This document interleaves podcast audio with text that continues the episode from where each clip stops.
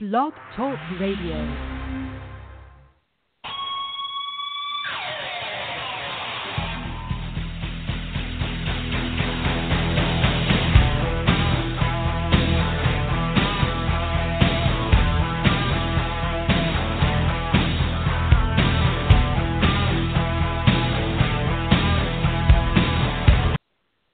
Welcome to Gridiron Blitz right here on Apple Podcasts and Blog Talk Radio. Oscar Lopez, your host here, will be joined uh, shortly here by Troy Wilson, and we will not have the WFA All Star tonight.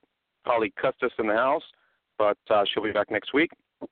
Some stuff came up, so um, that's something she's got to take care of, but uh, we'll have her insights next week as well. And today we're excited because we are going to have three-time gold medalist and two-time WFA champion of the DC Divas, Callie Brownson, uh, 15 minutes after the hour on the No Joke Football Huddle. So it's going to be really, really awesome. And we're going to be talking about uh, all the stuff that's happening in the NFL, week six into week seven, uh, college football as well. Uh, just a lot of things that happen, especially on the NFL realm of things. Uh, exciting finishes in college football, uh, down to the wire games.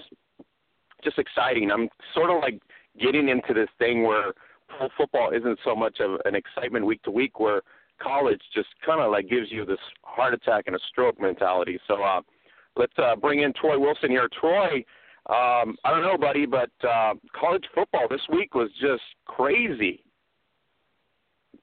Yeah, I mean this is uh this is what draws a lot of people to amateur sports, and um, you know, so when some people question uh, why we have this um, this craze for amateur sports, that's why. I mean, just to watch those games and to watch the outcomes of these games and, and the way that these kids play and fight tooth and nail, and sometimes when you think a team is completely outmanned, another team just rises up and just surprises everyone you saw that a lot this week.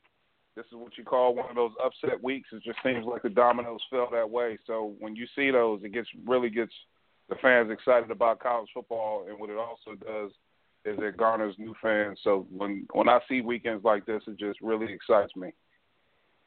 And a lot of close games too, Troy. I mean, we're talking like six points or under. Some of them even going down to the wire with a one play difference. Um, you know, touchdown here, field goal there, uh, interception. So there was a lot of big plays on here. Um, TCU continues uh, to just get into the rankings in a higher in a higher ranking. So pretty impressive week for them. Yeah, so TCU, their mantra is uh, even before they joined the Big 12, and they've done so in in recent years. Um, but their forte was always defense.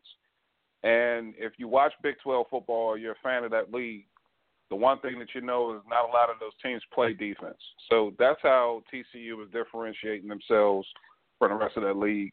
And then now you throw in Kenny Hill, who transferred out of Texas A&M. He gives them a legitimate quarterback for the first time since they've had Andy Dalton. Well, as far as a passer, um, you also had a, a uh, forgot the guy's name. He plays for the Seahawks right now. He he was there also. Super exciting quarterback. But whenever they have a viable quarterback, and you can put that along with some semblance of a running game, and they're always really up there when it comes to uh, uh, to playing great defense. TCU looks like they're starting to put it all together right now. If they can keep this going, somehow get in, get Turpin involved at the wide receiver and running back position, this team is already scary as it is, and they would be even more scarier if they can uh, if they can get a lot more big plays out of those teams. They have a real good chance to run the table in the Big 12 because these teams really don't play a whole lot of defense. You saw that kind of with the Oklahoma Texas game. Uh, you're seeing that with Oklahoma State.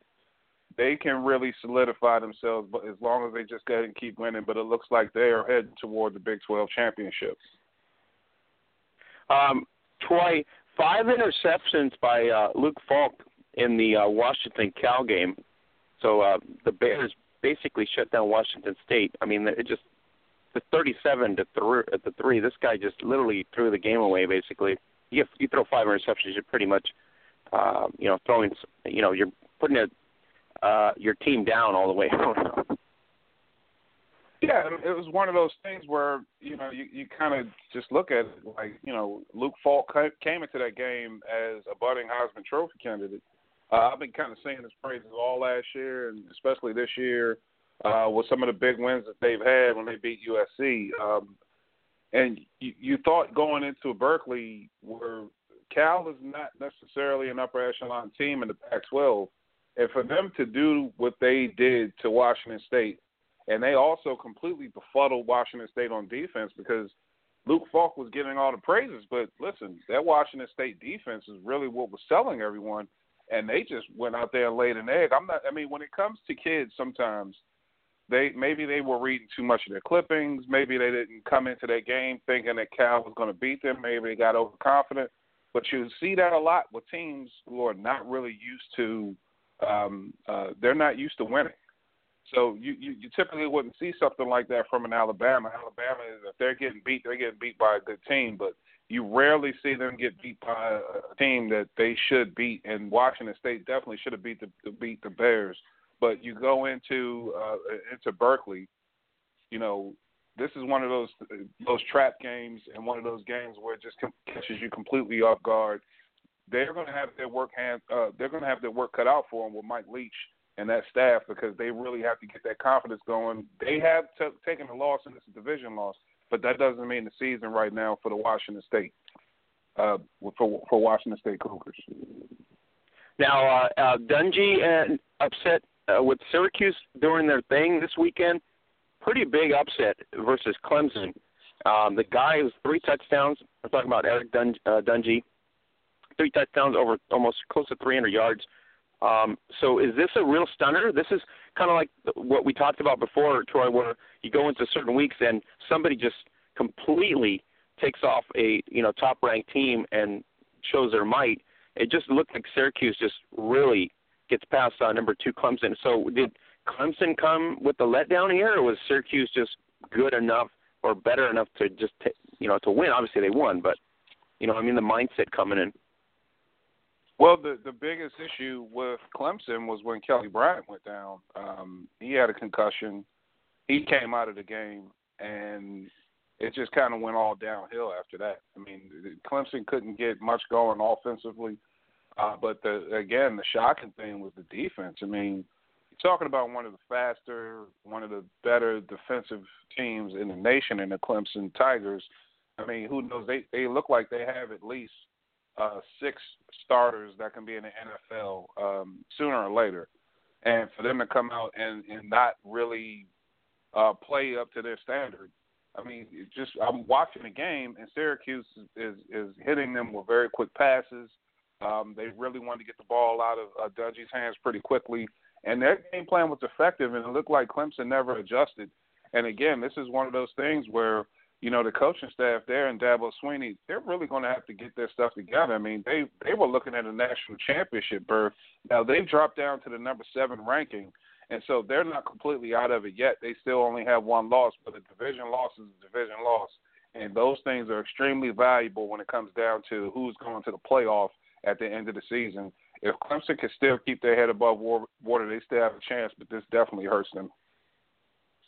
Uh, Troy, were you impressed with LSU stunning Auburn at this point? Was that something that you absolutely that you yeah?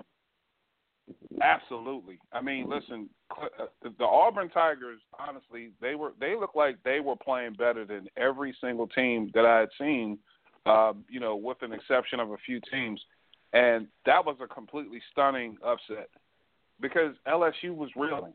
Uh, you know, they barely won uh, the previous week, and they, they, you know, they got beat by Troy earlier in the season, and everyone is they're saying to themselves, "Listen, this LSU program is going. They're due for a major overhaul.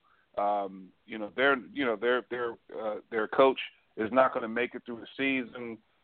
And then you see that team rally, and I'm, you know, I'm watching the game, and I'm watching just Auburn is running up and down the field on them with no problem whatsoever and all of a sudden LSU they flip the switch at halftime. They come out battling.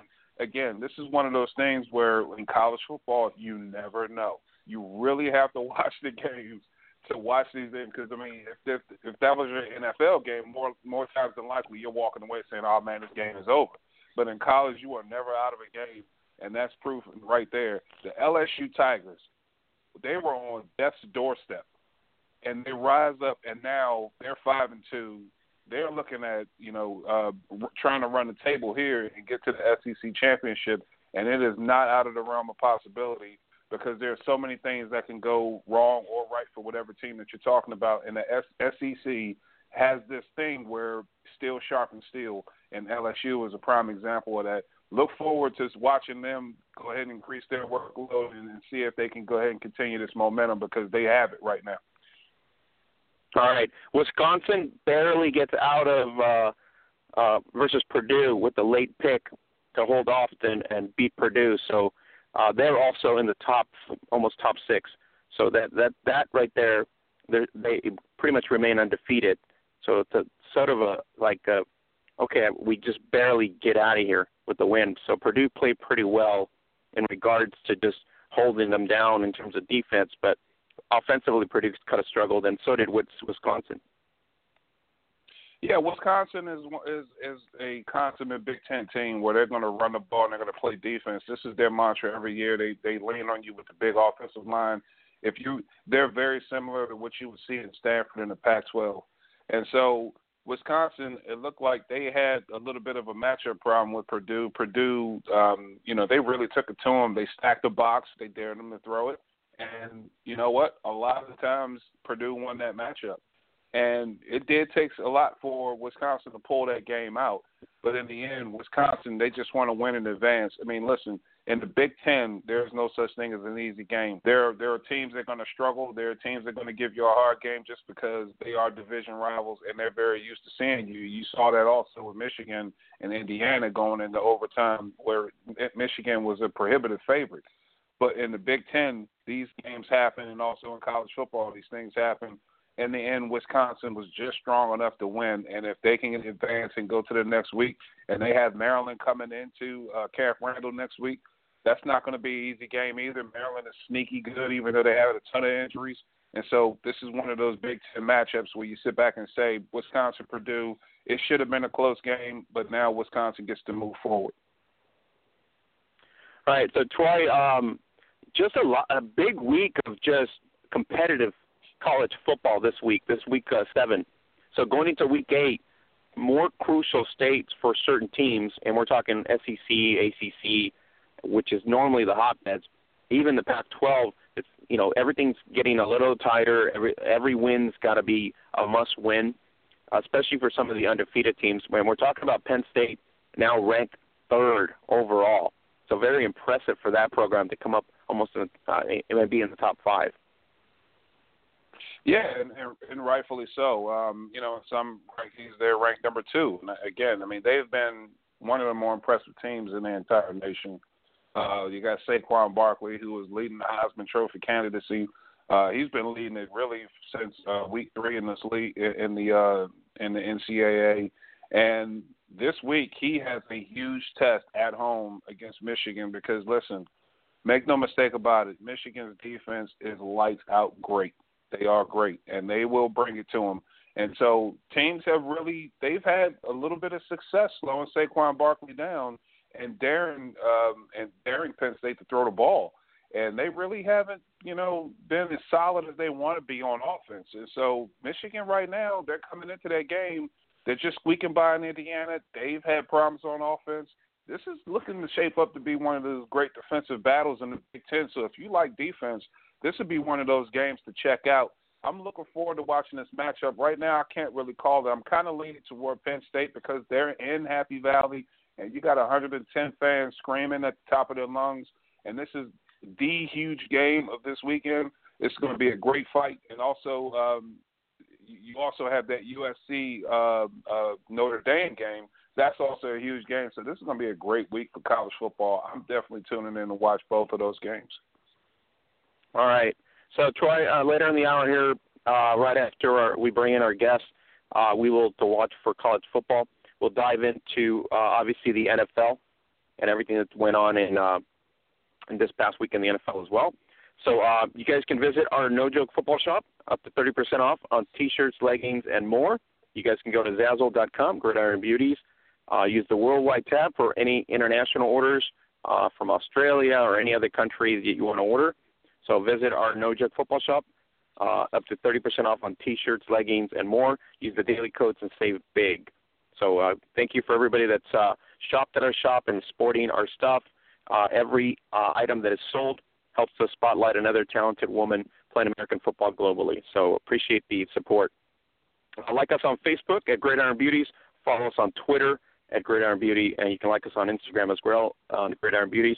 You can subscribe to our YouTube channel where you can get amazing shared videos from all over YouTube that you probably haven't watched before. You go to our YouTube channel. You can check out uh, action from uh, Europe, Mexico, Team USA, and everything in between. So um, awesome. So it's a great hub, and we do a lot a, a lot of things there to share the videos that come out all the time.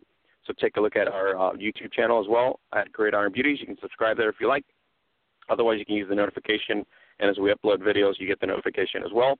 Subscribe and download our uh, Apple Podcast and uh, at Gridiron Beauties. You can follow the link on our Twitter feed or on our Facebook page. So uh, let's bring in, in the No Joke Football Huddle, obviously sponsored by Zazzle.com, uh, the talented and uh, multi gold medalist and multi time uh, WFA champion. Um, that's uh, Callie Brownson of the DC Divas. Callie, how's it going today? Hey, how are you guys? Long time no talk. Long time. Um, I'm, I'm I'm assuming you're on the road as always.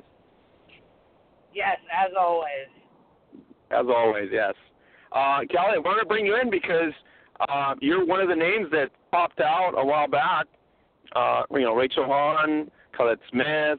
Um, you had Katie Sowers, uh, O.J. Jenkins, uh, and then we also had um, Phoebe Schecter from BAFA Women. So everybody was with an NFL club sort of an internship with the fellowship with the uh, the Walsh Fellowship. So that's why we want to bring you in, and so wanted to just kind of figure out what the experience was like and how well uh, everything went out since, since everybody else has had very positive uh, experiences. Yeah, it was it was an unbelievable experience. Um, it was to be one of the eight who uh, were out there representing women with the NFL. Um, the Jets organization itself was um, unbelievably phenomenal. So um, you know they they were great to us. Uh, we learned a lot while we were there, and uh, it, it was it was just an incredible experience. And uh, I left with an even bigger football knowledge that I went in with, and that's really all you can ask for. Now, Kelly, um, everybody's going to ask you the question, and we'll ask you the question. Um, are we hanging them up, and we're going into coaching mentality, kind of like Phoebe and and now Katie's in coaching? So that'll be the big question here, because coming into 2018 Diva fans are going to want to know, you know, do we have Brownson on the roster or we don't?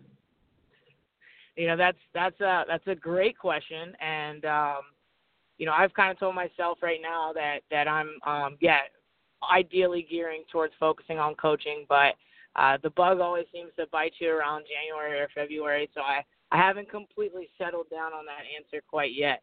Um, but I, I am very, I feel very promise, promising about if I decide to go with coaching or if I decide to play again, that either would be a good choice for me. And um, I still have it in me to play if I wanted to do that. So, you know, it's definitely an option. It's something that I've allowed myself some time to digest and let it come to me. So, like I said, when the when the bug starts to hit around January or February, I will make a decision.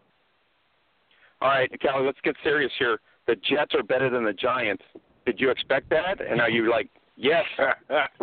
Gang Green is good to go. I, of, of course I did. You know, of course I expected that. I've been been Gang Green since day one, but no, it's it's been really cool to see how they've evolved since preseason, and and you guys have watched football and known football long enough to know that all you can do is laugh at at the speculation that happens in the preseason, and uh, you know we were really confident with with the things that were going on, and um, the, like I said, the Jets are a phenomenal organization, and it was just a, a cool process to see how they transitioned through preseason into regular season, and uh, very proud of the guys, and and and fortunate to uh, to have been a part of that. Now you're okay, right? You're not converting to a total Jets fan, or are you literally converted now as a Jets fan? I, you know, I I always say I remain a football fan, so I guess that's the best answer I can give you without making anybody mad. But yes, I, I am a oh, football fan. We'll just keep it at that. Well, I'm assuming Troy's not gonna like that because he's a Redskin fan, so he would assume you would, uh, you'd be rooting for a Ravens or Redskins. Oh man, Hey, I'm sorry. hey, listen. It's all right. Hey, it's, hey, listen. I always can appreciate a football fan. As long as someone says they're Exactly. a football fan, I'm right with you. That's it. That's it. Yep. Kelly, So, sort of a transition, sort of a transition for the Divas this year. Uh, Hamlin leaves, but uh, Congoletti, uh, Amanda played well also. Um, you Yeah. know, not, not enough to get you deep in the playoffs, but she did play very good ball this year. So, what, what can you say about your new quarterback? Uh, there's, so, I mean, there's so much potential there, and and I don't say that in the sense that she hasn't filled it because she really did. She stepped up, you know, her first year, and, and it was her second year with the Divas, but really her first year having to step into a leadership role. You know, when she was with Philly, um, you know, she was she was a leader for sure, but she stepped into kind of a different organization, and um, and and was was challenged every day with the Divas, and uh, they you know did a really good job her first year with us, even though she wasn't in a quarterback role, of putting her in really really important positions so that she got used to it. Um, and you could see her mature through that first year, and then when she came in her second year and the job was hers to fight for, uh, she stepped up. The the kid's got so much passion, and um, you know she's the kind of person who you know when the game is on the line is going to try and find a way to win, try to find a way to put us in the best position possible, and she's going to continue to work to fill the gap of that passion to the talent and to the skill and to the football IQ that's needed for her to be one of the best quarterbacks in the league. And I'm telling you, you guys are going to be saying her name a lot uh, in 2018 and 2019 and 2020. She's going to go forever. She's going to be, um, I, I think, definitely a WFA household name. Go ahead, Troy. Callie, um, I want to ask you some questions about the Divas. Now, you guys Okay. have really sustained some excellence over the past three years. I mean, you came up a little bit short this year, but two, the two previous years, you guys won the championship. You win it in dramatic fashion.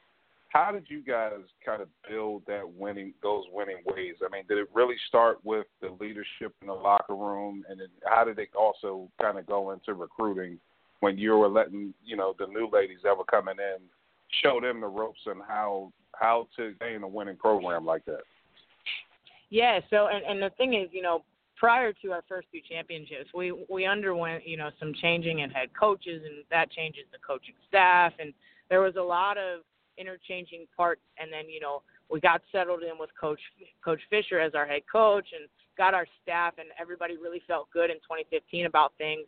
Win the championship. We roll into the next season, and and we kind of all had to come together and say we want to do this again and um, we're going to have to channel this this this um, mentality of excellence, this mentality of yeah, we won last year, but people are coming for us, and and we did. We created that environment so that whether somebody came from another team or somebody was a brand brand new to women's football, they understood they're walking into a successful franchise that was going to require the best version of them possible. And it wasn't you need to step on the field and be an all star day one, your first day in a Divas jersey, but you need to to really try and be the best version of yourself. And that started in practice that started in classroom sessions that started in film study. And um, you know there was so much support from the veterans to the rookies because at the end of the day you're only as good um, you know things happen on the football field. So can you really depend on those second third and fourth string players? Can you depend on the girls who are getting a chance on special teams to to contribute um, you know to save some some of the veterans legs and so they were super important to us and i think when you're a successful team people are going to rise. The people that you need and the people that you know belong there are going to rise to the occasion as much as you let them feel like they're a part of it. And that was a big thing to us too, is letting all of these new players feel like they were going to be a part of something special with us, and we needed them in order to do that. And you know, we really built a great culture in that, and a, and a great culture for the girls, to, the brand new girls, to feel comfortable and to feel like they were in an environment where they could become the best versions of themselves as a player and as a teammate. Awesome stuff. Awesome stuff. Speaking on your experience uh, that you had with the Jets, talk to us a little bit about you know some of the, the duties that you had on the day to day, and also um, you know something that you you feel like that you learned that maybe you didn't know going into your experience with the Jets. Yeah, and and you know the cool thing is we we were in the grand scheme of things. It's it's very cool to talk about women being involved in uh, you know, in the NFL, and it's really it's awesome. But you know, at the end of the day, we were just everyday average people there, and um, I liked that. I thought that that was great because when you normalize the fact that there are females in the building in a more football role, it, it becomes a normal conversation. It doesn't become necessarily as much of a spectacle. So, you know, we really liked kind of being absorbed into the environment as if, you know, we were just anybody else who who qualified for the position enrolled into the into the into the building.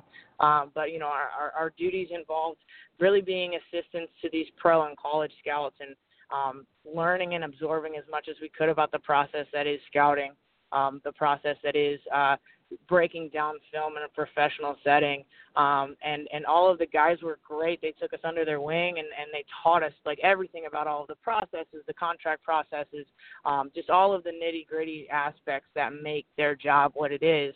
Um, and and you know they were they were long days and and but the cool thing is when you love football you can work a 14 hour day in an NFL facility and wake up the next day and not feel like you worked a 14 hour day the day before. You just pop right out of bed to go do it again. And um, you know, we, we were we were a small piece of that of that massive puzzle, but um, we really pulled a lot out of it. And and and the and learning the scouting process and, and being able to really pull as much information from those guys as we possibly could was a really phenomenal experience.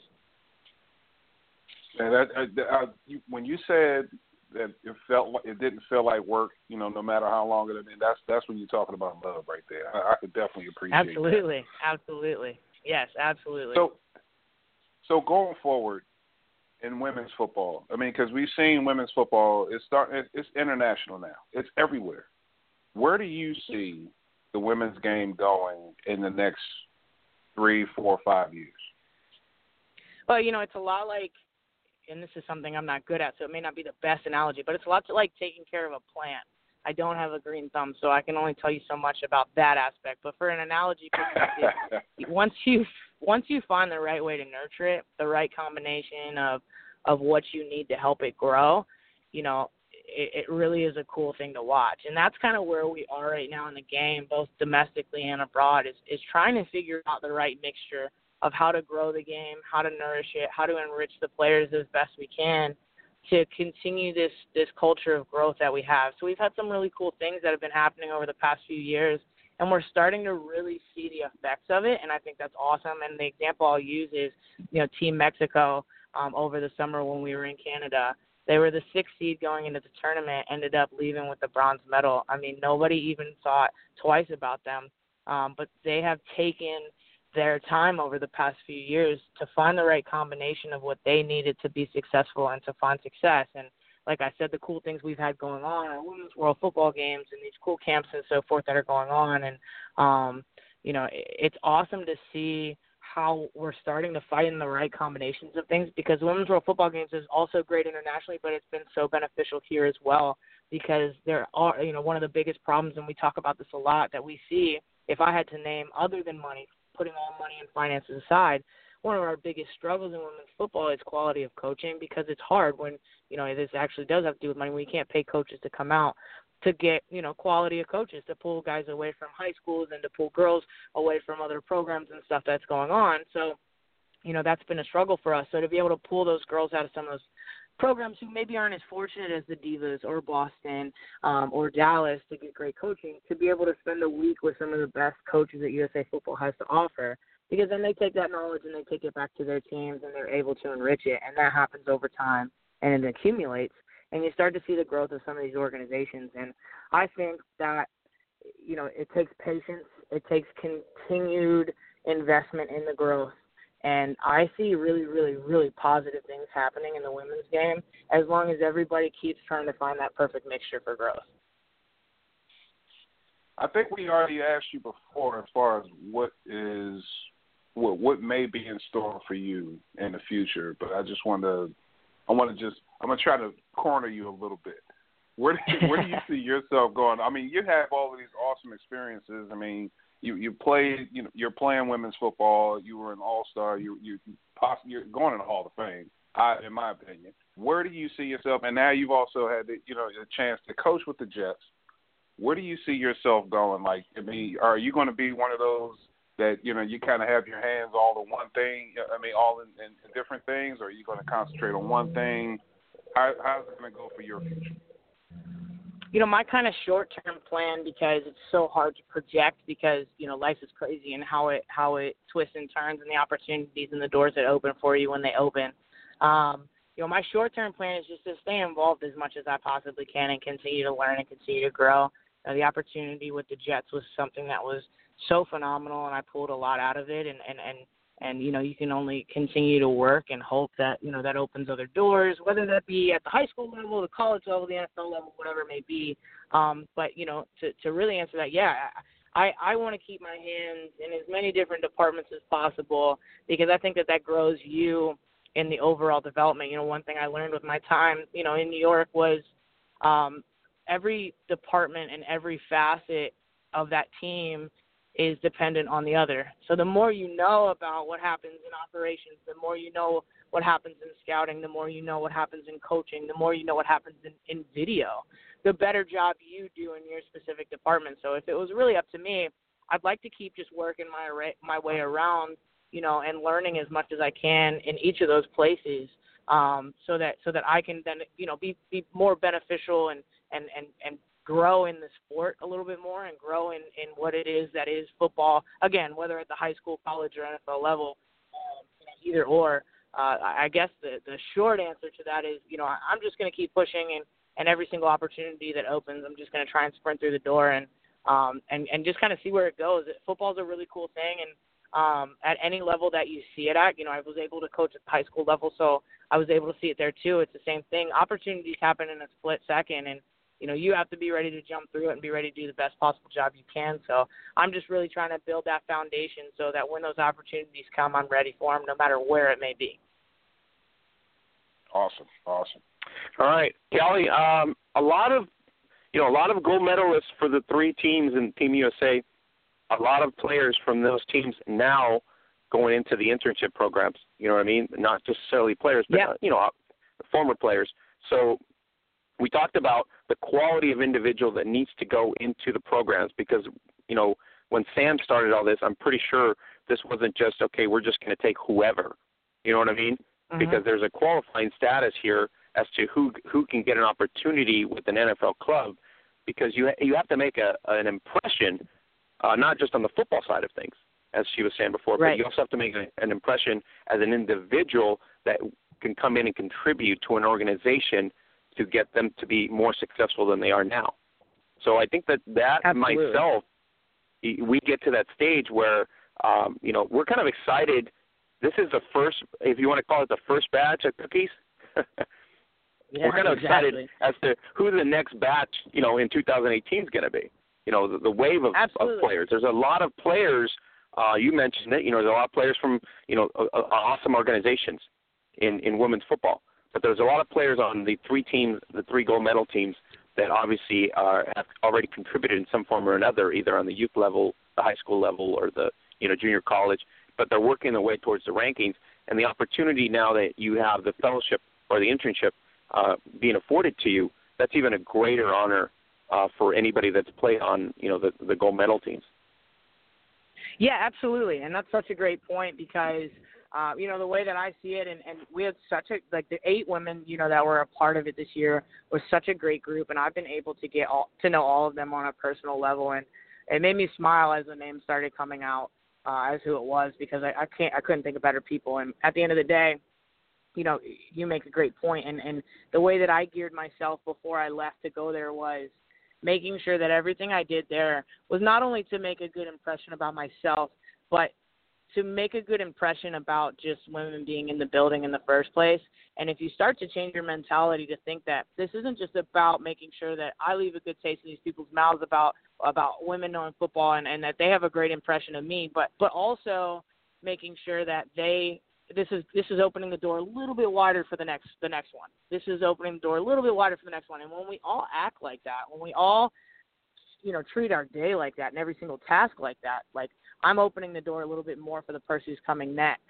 Um, you really you really do leave a, an impact that you want to, um, and and that's so important uh, to do. And, and and you're right, it's so much more about than knowing football. It's understanding your place in that organization. You know, it's, again, like I say, like it's really cool that you know women are involved and so forth. But at the end of the day, it's it's it's still just are you doing a good job? Are you a good coach? And and I see a lot of these things come out as articles come out about women being involved in the NFL and I sometimes and, and this was a rule of mine a long time ago not to just because of how the internet can be sometimes to never read the comments. But sometimes I find myself doing that and I started to see some things that were actually really promising where people were commenting saying, Okay, that's great, but are they are they good? That's all we care about.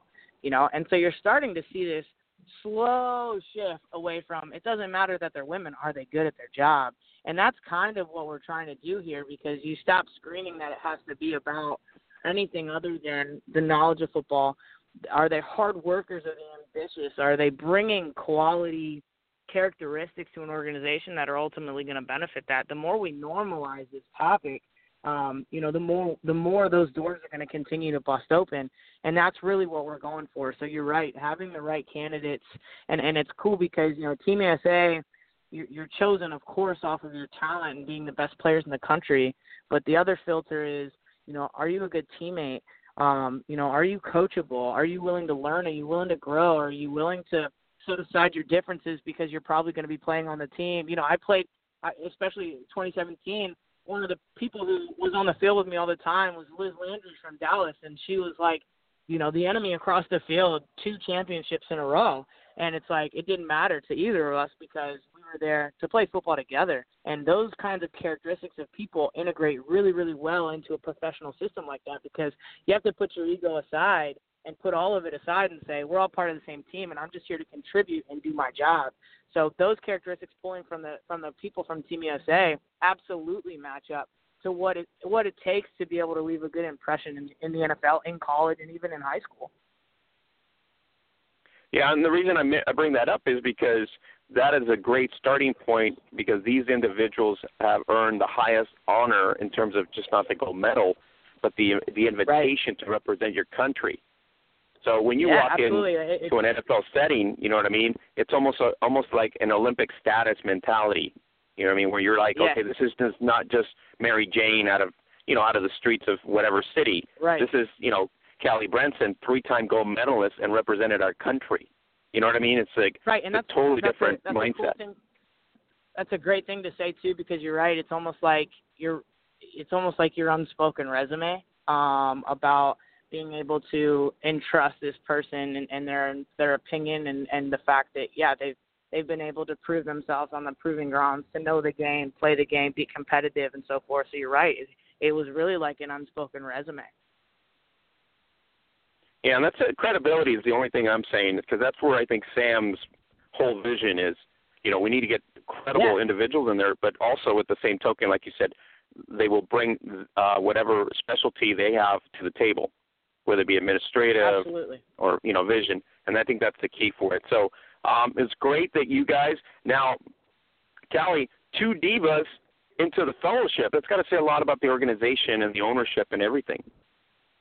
Yeah, and and and the Divas organization was really great and really supportive when it happened, and uh, and uh, you know we're behind us 100%.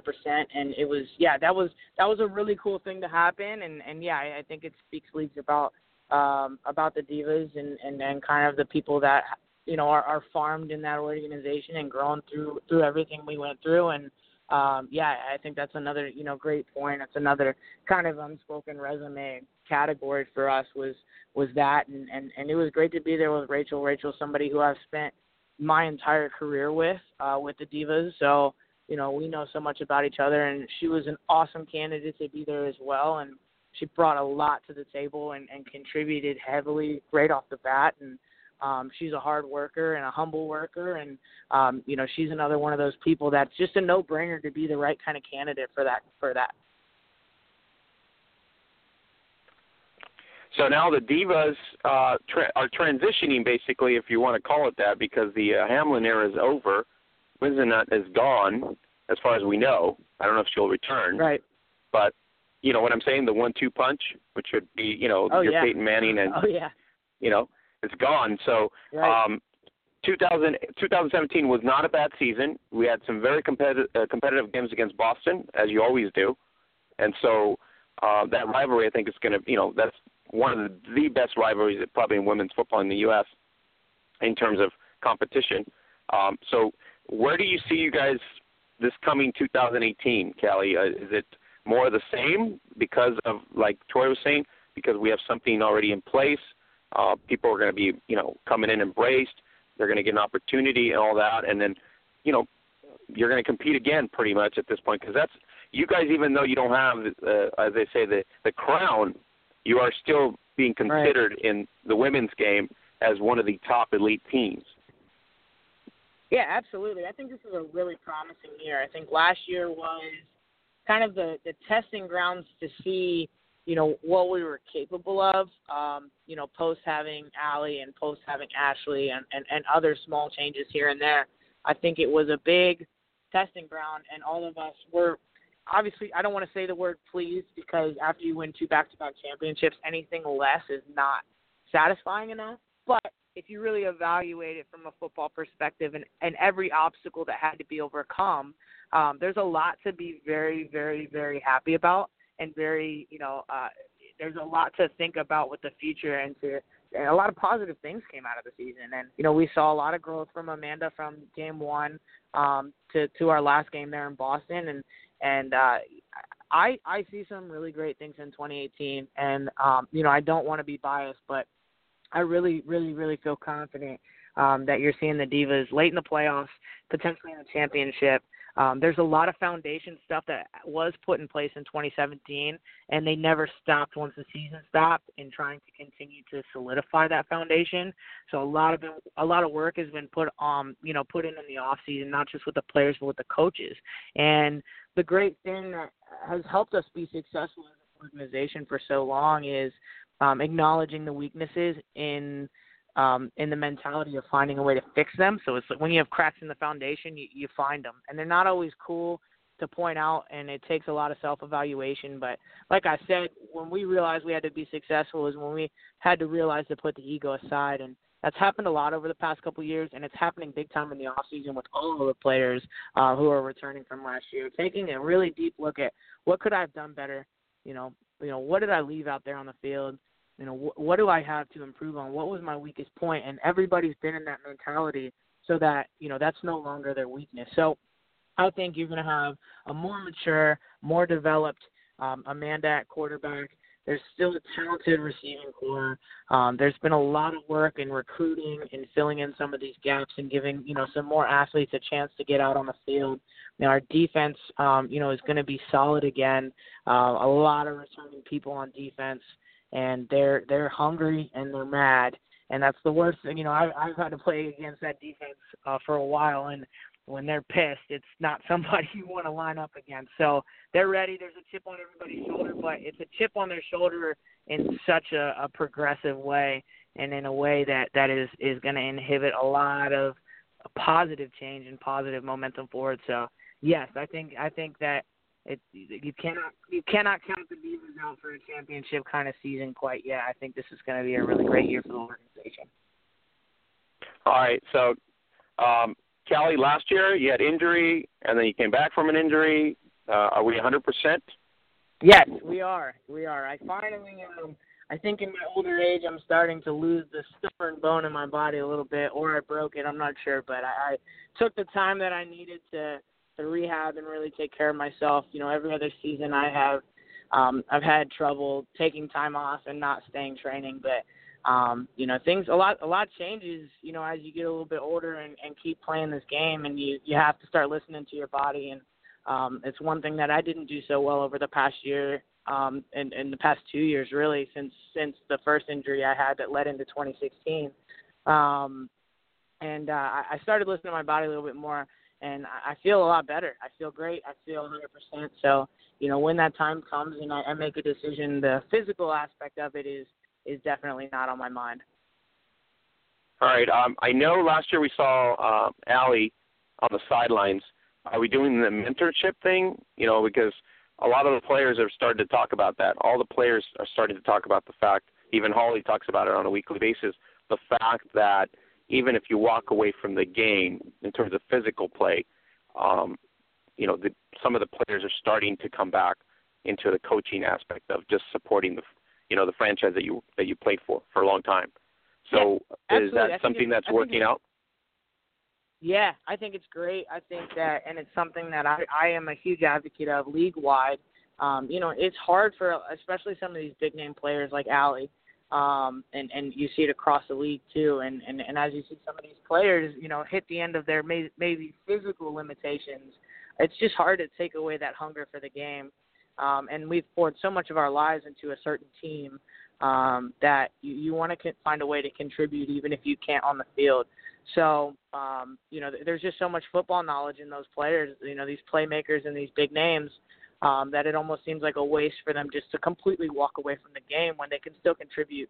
Uh, you know, we saw it a lot. Kenyatta Grigsby, you know, came back and helped out this year too, uh, from a coaching perspective. And, you know, there, there's, there's just so much in their minds that can be shared with some of these other athletes who are a little bit new and a little bit green. And I, you know, my advice all the time to people when they hang it up is to find a way to stay involved in the game.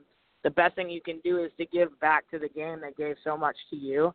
Uh, that's the way that I look at it is to is to to continue to contribute to something that gave so much to your life and and help these players grow and if by doing that you're actually not just helping that player you're not just helping that team you're helping the sport and um, that's so important, especially right now with where we are in the women's game. If you can come back and maybe not score five touchdowns a game, but help them get to a point where you know they're putting points up on the board because of the, the knowledge that you've instilled on them, then you have just done a ripple effect into the women's football game that is bigger than all of us. Now, WFA uh, three-tier system, we talked about it. Very exciting. Um, I think it's just the right thing to do for the sport, anyways, especially in the WFA. Yes. You're tier one, tier two, tier three, been successful for almost two years now. I think the commitment is there now to keep it going. It really benefits the lower tier teams. You know, we talked about that in uh, before we had, you know, in previous chats. So overall, I think that's where the WFA, you know, the vision needs to go forward with um, keeping that mindset because each tier strives for a title, in which before we didn't right. have that, and now you're able to strive right. for a title, and that makes, like you said, yes. to your point, makes every organization better because you want to be the cream of the right. crop in whatever tier you're in. Um, St. Louis, for example, you know, two years in tier two. Uh, are the numbers there for them to move to WFA one? We won't know, but it's a great thing to kind of ponder season after season if you keep this tier going because there's a conversation about you know, striving to get to the next level or meet, go to the next division tier. Yeah, absolutely. I, I, look, I, I've been a huge advocate of the tier system. Um, you know, it's definitely something we've talked about before, and I always use St. Louis as as my favorite example of just how successful it is. Um, they've grown as an organization, whereas a lot of these teams are seeing were before the tier system, seeing their seasons end um, you know, just because they couldn't beat the juggernauts and they just had no chance against the juggernauts. So this has opened it up for for organizations to grow. It helps them not just during their season, but in the off season, being able to recruit people, um, to be able to get sponsorships and start to grow their organization so that eventually they can move up through the tiers. And that's really what happens. Again, it goes back to you know strengthening your foundation, but you can't do that if you're getting knocked off every single year by teams that you don't you don't you don't necessarily stand a chance against. Yeah, I'm a huge advocate, just like you know, of the tier system, and I think that you know eh, what what a lot of people are missing is the patience because it doesn't happen in a year where you see a whole lot of benefit. You know, it benefits a couple teams, it benefits a couple teams. There has to be some patience in this system. It's still new, it's still fresh. It's going to take some time for some other teams to benefit from the tier system, but it will. It will continue to grow these teams. It'll continue to help these bubble teams uh, be able to solidify themselves a little bit more, get more people out for tryouts, get more recruitment, get more sponsorships, get better coaching. Um, but but it is a process, and it has to be trusted, and it has there has to be some patience with it. Yeah, the biggest obstacle we already know it's obviously money, but uh, you yeah. know that's always something that's going to be a factor no matter what uh, whether you have enough money or whether you don't have enough money. There's always going to be a factor Absolutely. for something. But but the development phase of the sport, I think that's the beauty of it. Since we don't have a youth level yet, and we don't have an you know right. a high school level yet, and we certainly don't have a college level yet. So we have three levels that right. we do not have in the feeder system. So the only feeder system that we have now is really the three-tier division system, because at, at that Absolutely. point, you if you get that based out, I mean, Utah football girls doing a great job out there. Indiana football girls. Um, you got Manitoba up in Canada. So there's a lot of organizations on the youth level um, that you said it's going to take time for you know to get the girls back and, and to get it to a normal state, just like you do in hockey or you do in softball Absolutely. and all these other sports. So we don't have that yet, but we do have the excitement, obviously, of a three-tier system where somebody can shoot for a championship. So, uh, so that's even better Absolutely. for us in terms of fans and as as players too, because you come in each year now understanding that you do have a shot at being number one, whether it be in the tier system, and so Right. that's the beauty of the And sport the end- is to achieve something. At the end of the day, if you're tier three and you're a tier three championship camp champion, you still get a ring, the trophy, you still get all of that. You still worked hard for it, and you're still the best team out of a big group of teams. You know, you're it's not it's not it's not a small pond out there in either of the tiers. So still to be the best is to be the best. Yeah, I mean Arkansas perfect uh, perfect story last year. Orlando perfect story in tier in tier three. You know, Arkansas had to go all the way to Oregon and then had to go to Pittsburgh. So um, you know, with Right. a 12 man roster, and they made it. You know, and so uh, anything's possible as you as you said as you focus and go there.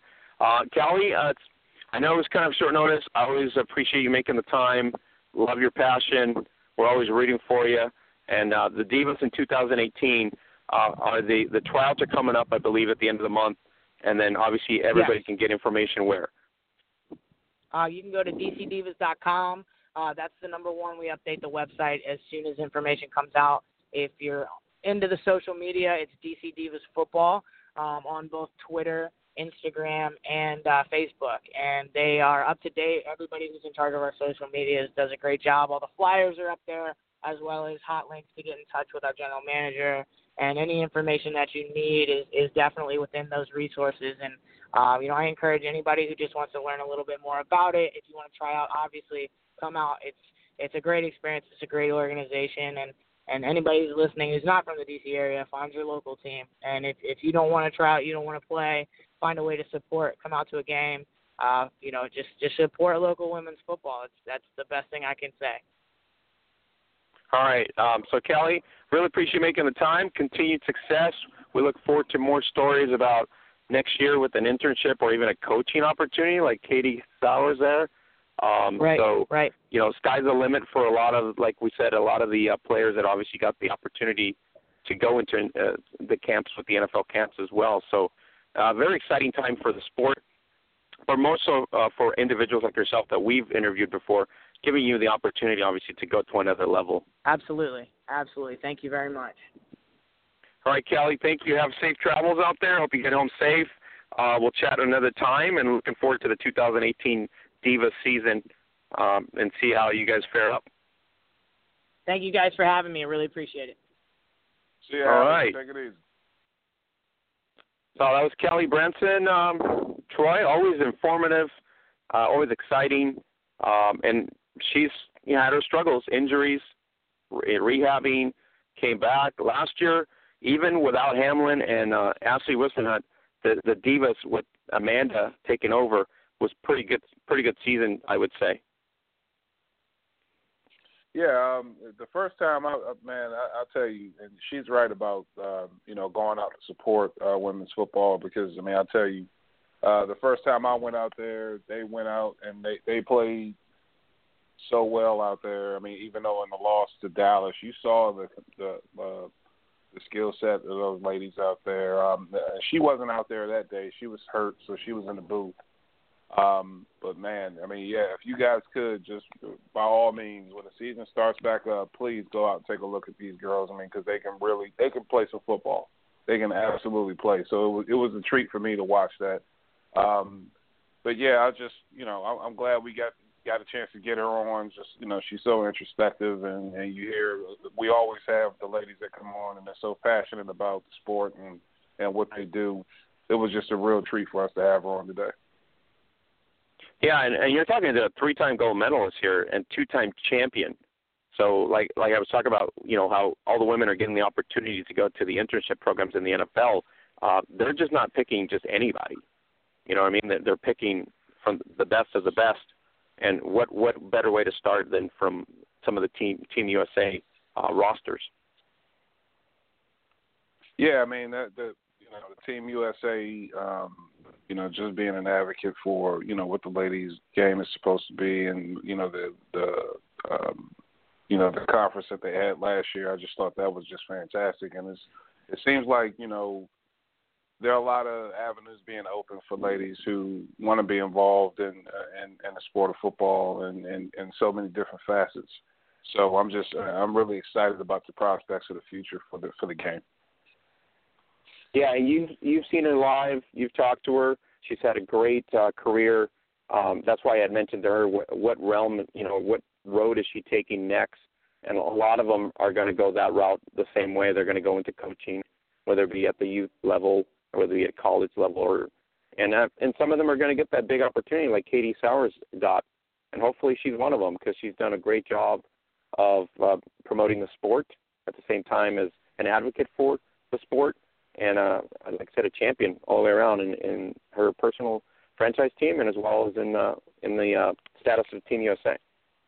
Yeah, I mean she's an advocate for the game. I mean, and you, what you, especially what uh, you know the NFL clubs did was they took the best of the best. They took you know um, the players who have been all stars, who have been you know flying the flag for their teams, have you know been in that spotlight. So um, I just think that them doing that has that's putting a big spotlight on on on this on on the sport in itself.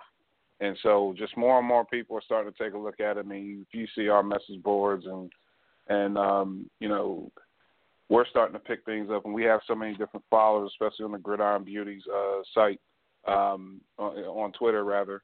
And so, it's just I'm just loving to see how this game is starting to move forward, and and people like Callie are are you know they're front and center on that movement.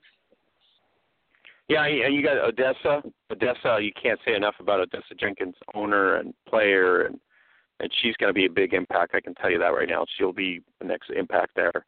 And then you have, you know, Colette Smith, who's worked in New York Sharks for a long time. She's contributed to in the community. She's done her work as well in terms of, you know, from the IWFL to the WFA. Um, Rachel Hahn, you know, offensive uh, minded individual as well, and a great leader and a participant of two championships as well, Team USA as well. So, um, like I said, uh, Sam is not just taking anybody off the street and going, "Hey, we gotta we gotta push these people in." No, she's literally looking at them in terms of you know what the sport can offer and who's the best fit to uh, own an organization, and ultimately giving them an opportunity at another career. Basically, the the end the end road there is to get them to another level, uh, you know, personally. Hello? Yeah, it's not just coaching either. It's it's really um, you also have that in the front office as well. Hello? And so I I thought that was just the best part of it. I mean, having that front office portion of it, um, if they are able to scout and you know being in the scouting department and um, and also um, you know uh, assistant to the GMs and, and just seeing how the franchises are run it just it, it's just a great avenue for both of them. All right, um, let's see if we got a hold on. I think we have a caller on. Holly, is that you? Hello, how are you? Hi, who's this? Hi, it's Stacy. Did I miss Callie Brownson? Yes, you did. You missed uh, Kelly Branson. She just uh, actually just left. Oh, okay. I, I I just wanted to speak with her tell her I'd love to meet her after a game so I could lick her cunt. I really like those football oh players. Oh my god. Okay, uh, Troy, can you can you tell these guys are just are, are you kidding me? are you kidding me? Oh, my god. Oh, oh my god. I you know what? I apologize for him bringing this moron onto the onto giving them the airtime. Uh should not even done that. Period. Uh, so I apologize for that. I don't know what the hell this person's thinking. What an idiot. What a total idiot. All right, um, Callie, apologize for that. Everybody listening to the radio, this is just, I don't know what happened there. I was trying to bring a caller in, thinking this is a legit caller, giving him an opportunity to, you know, express some sort of opinion here, and this is what we get. What an idiot. Oh boy. All right. Uh, so yeah, that yeah. Yeah, that, what a moron. I'm just gonna pretend. I Anyways, Uh, yes, yeah. let's pretend it didn't even happen. So we were talking about um, how amazing she is, and so we're looking forward to the 2018 season with the DC Divas, and um, I know they're going to be competitive. Um, you got new quarterback, new new um, new receivers, and they're going to be right in the mix uh, against uh, Boston and everybody else. So uh, that's going to be exciting to do that. Um, so Troy, um, see here. Let's see. Um, we had the Steelers uh, taking care of the Chiefs. So the the Chiefs are the last to fall. So uh, what do you say about the Steelers taking care of the Chiefs? Uh, it's kind of their mo. Um, you know, they play poorly against teams there where you thought that you know they they should take care of pretty easily, and then the teams where they're the upper echelon teams, they you know they they bone up and then they they make plays and they win the games. So I mean that this Steelers team is pretty hard to figure out. I mean, some people want to attribute it to Le'Veon Bell not being there in camp. Um, others just say it's a lack of leadership, and you know you got Antonio Brown, who's a bit of a wild card. Uh, it's a little bit of everything that's going on there. Ben's uncertainty, uh, uncertainty in the off season about whether or not he was going to retire. But you know, the one thing that they do is they can focus in, in a heartbeat, especially when there's a big game that's coming up. But you know, let's if the Steelers can be a little bit more consistent, uh, they will save their fans a lot of you know uh, a hair for them uh, tearing it, you know, the hair out of their scalp. I mean, because they they are driving those fans up there crazy but yeah, I mean, I kind of saw that coming. That's just that's just what they do. And then uh, Kansas City was, I think they were a little bit due. Um, Kansas City, they are, uh, you know, a hard fought football team, but they really don't play defense all that well. Um, they bend but don't break. And then, you know, with the Steelers, I mean, they have so many big play guys. You know, the, that that really that style doesn't really bode well when it when it comes down to matchups. So I kind of saw that one coming. Yeah, I know it, and it wasn't a shocker, I don't think, because we already knew. Yeah, you had mentioned it previously that at some point Kansas City was going to meet some sort of a, a matchup team, and uh, just just shocking that it was Pittsburgh since they had had not been playing that well, and all of a sudden they they this is their game, they play well, and they take care of Kansas City and give them their first loss. Yeah, I mean that's um you know, we'll see how how Kansas City responds to it. I mean, again, they're they're not used to playing this well. I mean, they're they're used to being, you know, um, uh, up there in their division. But I mean, for them to start the season five and zero oh and the run they were on, I mean, that was unprecedented for them. They had they haven't done that in a long time. So we'll see how they rebound from it. If they can rebound and and keep it going, that'd be great. But if not, um, you know, we'll see if this kind of starts to spiral downward because you know what happens is in the NFL, I know it's a cliche, but it's a copycat league. They're going into a division game um, uh, on Thursday against Oakland, and anytime you have a division game, it's kind of a toss-up. And you know, Oakland right now they're real, so you know they need they need to win ASAP. And so if they can kind of copy a little bit of what the Steelers did and and and use that formula for success, then you know Oakland has a pretty good chance to win it, especially in Oakland Alameda Coliseum. All right, Troy. Uh, the commissioner, everybody's kind of waiting on him. Um, we had the protests. Everything's going with the protests. Continued protests. Uh, the NFL came out. Hey, we're going to support the players. We're going to try to do community work here. Um, you know, not going to stand for the flag, even though there's it's mandated in certain rules in their in their guide you know guides.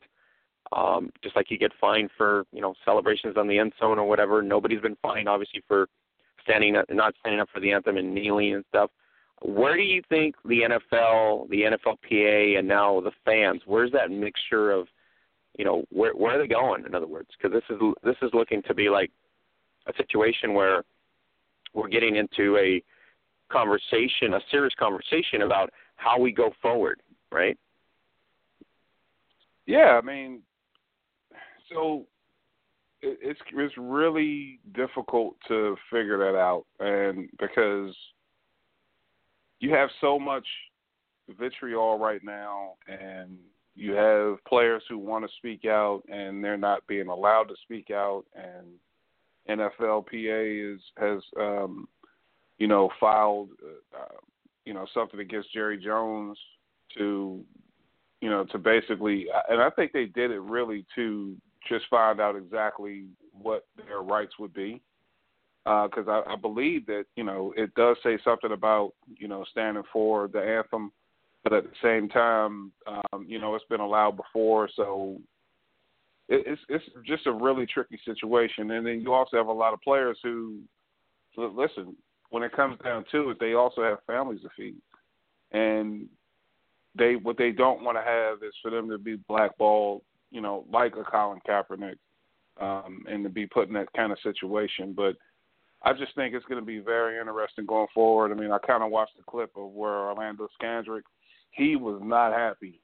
He was not happy as far as you know, um, and he wasn't able to express himself. But he wasn't happy with about, about Jerry Jones' stance, and so there are going to be some malcontents. And of course, there are already fans who have expressed their their dis, dis, dissatisfaction for with it, and it's just going to be a mess going forward. I just, but I don't see the protests going. I don't see it going away. I think there are still going to be some players out there who who are going to stand up for their rights, and they and they feel like that they have to. And I just think I really applaud them for you know their stance on it and standing up for what they believe, especially since you know the league has chosen to to also fight some different battles um, that may not be the same as the players them. But you know, I just I, I really hope that what comes out of this is people start to listen because in the end of the day, that's all we're we as in black people are asking for is for somebody to listen and to understand where we're coming from. And the more people don't want to listen, I just think the more more people will will continue to protest this. Troy, what do you tell that fan that says, "I don't want politics in my game"? I don't want anything to do with politics in the game on game day. That's really the, that's really the other argument, right? The the argument is don't want this on game day. This is this is entertainment. This is time off from everything else around the world, everything that happens around me, and whatever.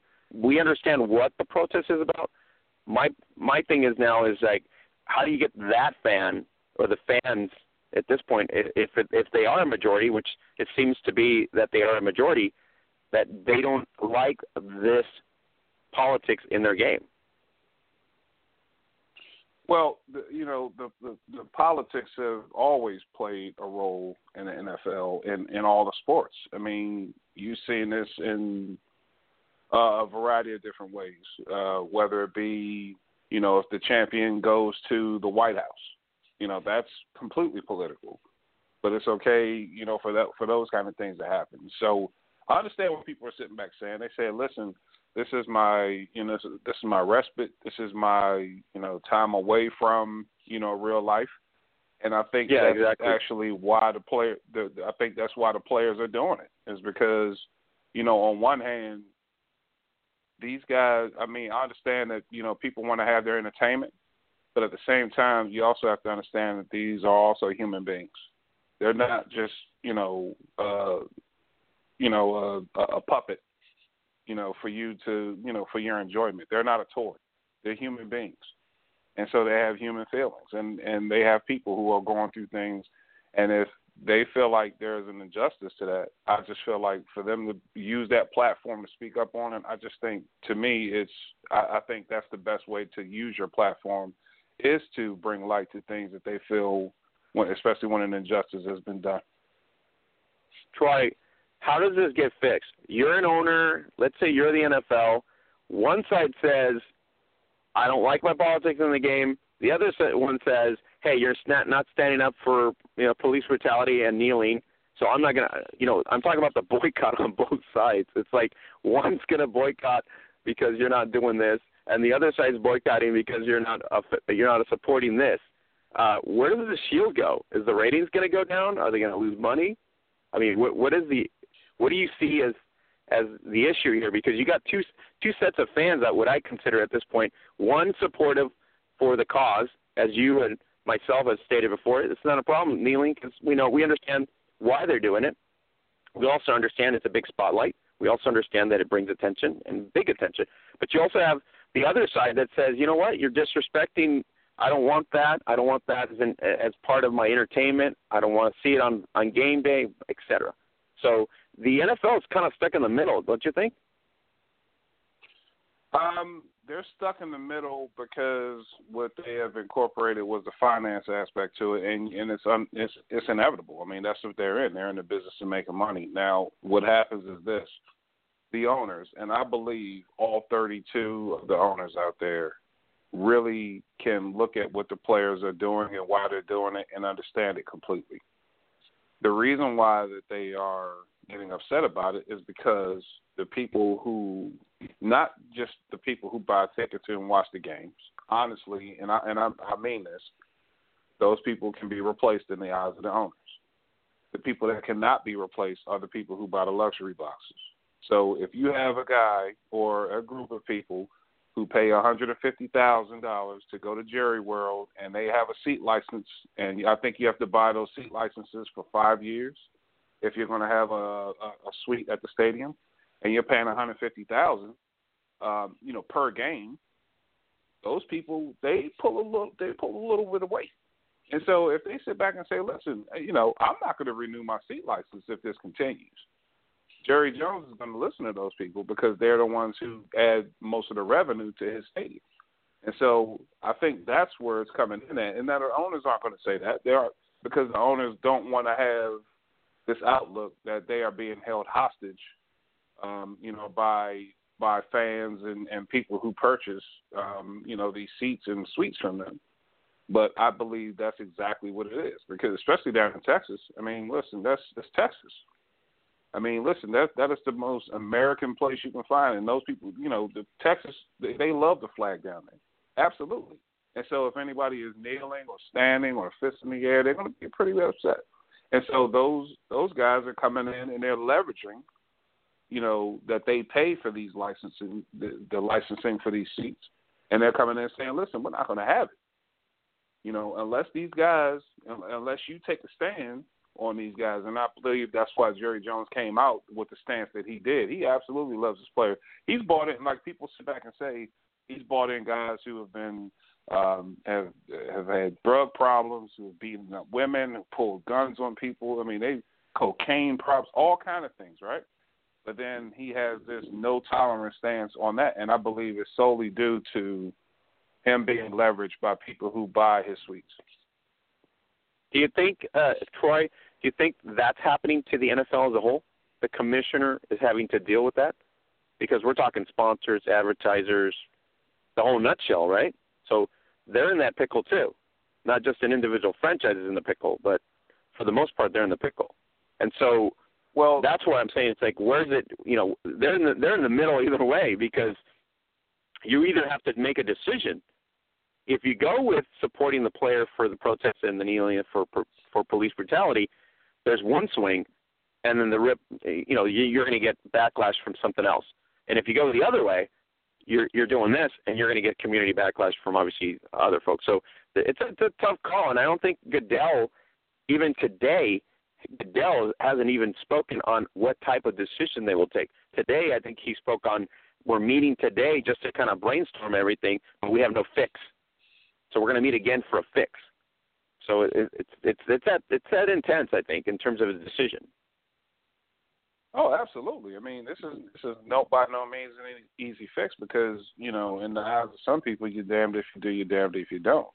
Uh, the players look at it like, listen, you know, just just let us, you know, just hear where we're coming from. That's all they're asking for. And there are some people who just they they don't want to hear that, and they again they have leveraged their position. I don't see an end to this anytime soon. I, I really don't. I think that whatever they do, there are going to be people who are not happy about it, and there are going to be people who are going to be ecstatic about it. And that's just, you know, that is the temperament and the climate of our country and our society to this day. And I just don't see any kind of fix, short term or long term, unless, you know, the only way it will be fixed is in, in some people's eyes if the players – stand for the anthem. But at the same time, even if they stand for the anthem, is that going to stop them from from protesting? Are they going to find a different way to protest? Um, and I just don't I don't see that happening. There is a mandate out by most of the teams, I think, um, or it's probably going to be, if not most of the teams, where they're going to tell their players to stay. And it's it's going to be it's going to be a problem. I mean, just like uh, you know, we looked at the ratings for uh, through week six, and they're down seven point five percent. The NFL has taken notice of that. Seven point five percent is is a lot of people.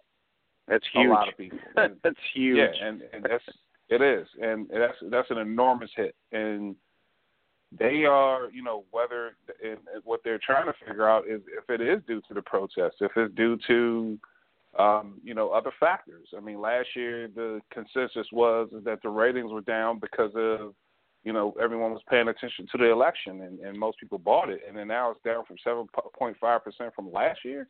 Wow, I mean that's that's that's that's an amazing drop. So right. You know, we have so many so many platforms now to watch games, review games, uh, revisit games, download. There's just so many avenues for us to just watch on our own leisure time, not to have to watch on the Sunday. I I think that's a bigger bigger factor to a ratings because you got people on the weekend, you know, maybe doing something else and go, oh, I, can, I can I can always download the, the the game or the whole game or because I got you know a package or whatever, and I'm I'm gonna I'm gonna do that. So I don't know how they're taking into account the low ratings, whether it be just television only in in an aspect. So that's kind of a big question, you know what I mean? Because there's a, so many other platforms that are people using. Are they just going by one one scope of of of of, of the reach? In other words. Well, well, I believe that if you if you are looking at the if you're watching, let's just say if you recorded it, if you TiVo the game, that still goes toward the Nielsen ratings. I I, I, I believe. Uh, don't quote me on a hundred percent, but it's just I just think there's a lot of vitriol right now. I mean, because you have two sides of people who are protesting the NFL. You have the people who are protesting the NFL because the players are kneeling, and then you have another group of people who are protesting the NFL because Kaepernick hasn't had a job. I mean, a, a lot of my friends who have been diehard football fans since I since they can remember have decided they're not going to watch football this year. And I looked at, you know, I went to the Redskin game uh, this past weekend, and I'm looking around. I mean, the stands are they they it was a it was a lot of vacancies, a lot of vacancies, and so did you move closer really to the starting to look ugly. Did you go forward to the? I'm just kidding. it's so empty. You can just get it. It's a it's a runway to the front of. I know it's been there. Yeah, I mean, l- luckily I was luckily I was in a suite, so I didn't have to move too far. But I mean, oh, it, look it was, look at you! Look at very, you! Yeah, you know, rubbing elbows. Right so you so you were you were looking down. You were looking down at those empty seats yeah, you know, I had I had my nose up in the air, my scarf was blowing in the wind behind me, you know. Lucky you! Look at you. awesome. Oh boy. Um, and and let's just let's just go into this uh, before we talk, uh, you know, about the weekend game. Cap, uh, let's go with the opinion, okay? Uh, over the hill, didn't play very well. He got let go of his contract. He deserves this. You know what I'm saying? That's one side. Then you have the other side right. that says potential good quarterback, a replacement on any roster based on you know his potential, and all of a sudden, uh, obviously we know he's got he's getting blackballed, right? That's just the facts.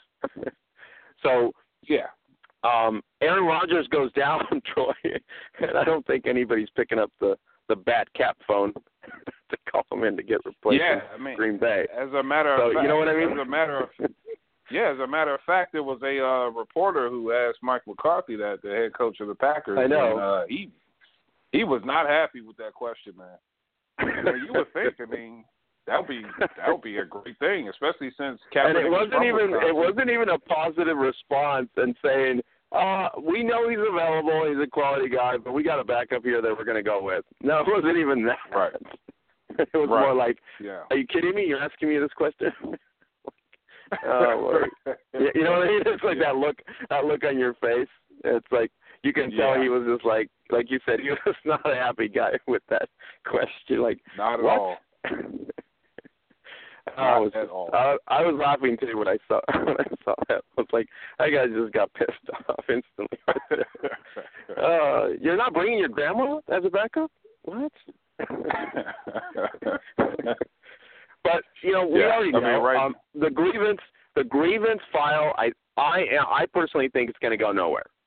But it is a, is a it is a good stance to review. In other words, to go with because I, I understand he has a case, but then you also have to understand the fact that anybody really wanting on the roster because even Seattle hasn't called him, and Seattle was the first team that almost gave him an opportunity.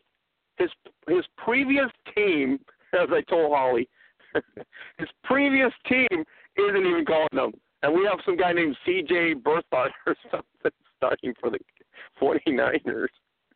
Oh my God! Yeah, yeah. Oh. I, I'm just, You know what I mean? mean, It's like you, you got to be kidding me.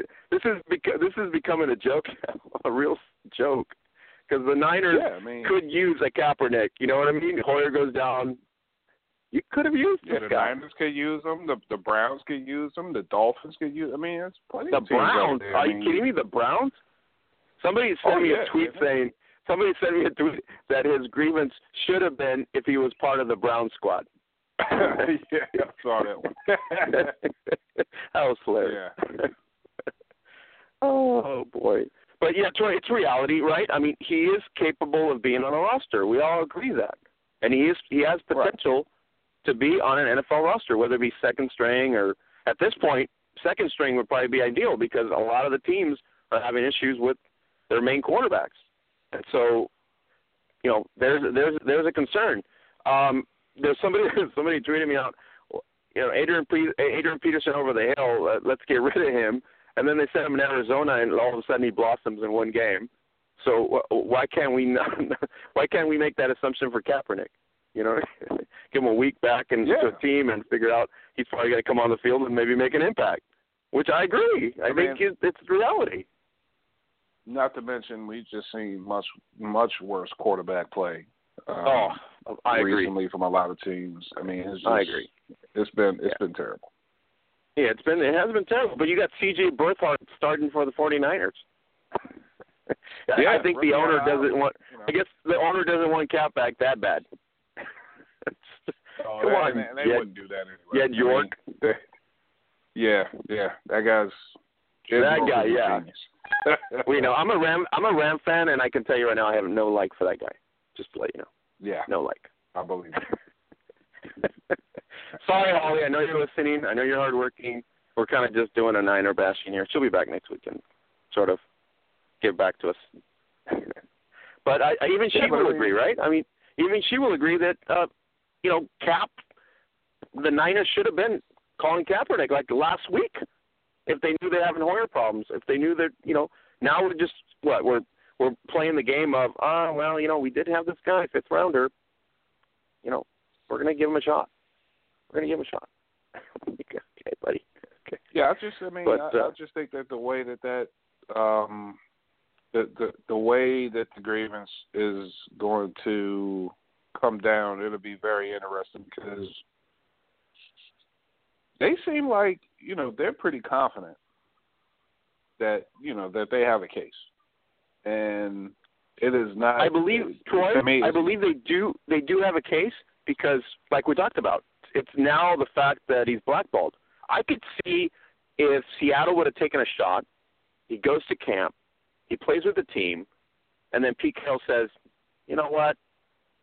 He's not good enough to start. We're going to put him at third string, right?" Then you're Yes. then, then it's like, okay, he's good enough to be third string, but that still would have been okay because he's on a roster and he's uh, your third string um, quarterback. Not not Yeah. one of the 32 teams has even done that, which is pretty bad. Yeah, I mean, and, and again, I you know, I'm I'm no lawyer. pr- Honestly, I I, I know nothing about the law. I mean, except But you're in a box seat things. at the That's Redskin it. game. Hey, man, you know, like That's said, close to know, being a lawyer, dude. Hopefully, I could bump into a lawyer just in case I need something like that. I mean, that's the right place to be, right? So, but this guy Mark, this guy Mark Geragos is, uh, uh, uh, you know, apparently he's world renowned for what he does. So. world renowned. I, I just I really want to want to see how this pans out because I think right now that the owners I think that's why they're they're having their little huddle right now because they need to figure Oh, out yeah. what they're going to do with Oh, the yeah. pit bull that they have on their tail now. Oh yeah, No, no, and and, and the, the issue is that I mean the issue is we've talked about it. I you know I'm a, a one of the biggest patriots you'll ever meet, military guy and all, right? But I don't have a problem with the kneeling. I don't. I really don't because I understand the concept. I understand the attitude. I understand what you're what you're trying to get a message on. A lot of people don't want their politics in sport. That's fine. When it comes to Kaepernick, um, I can I, I just don't understand because the, the the kid's still young. Number one, he's got potential. So he had a bad season or two. Everybody has a bad season or two. That doesn't mean that somebody can't come back in and, and rebound, right? It's just the way it is.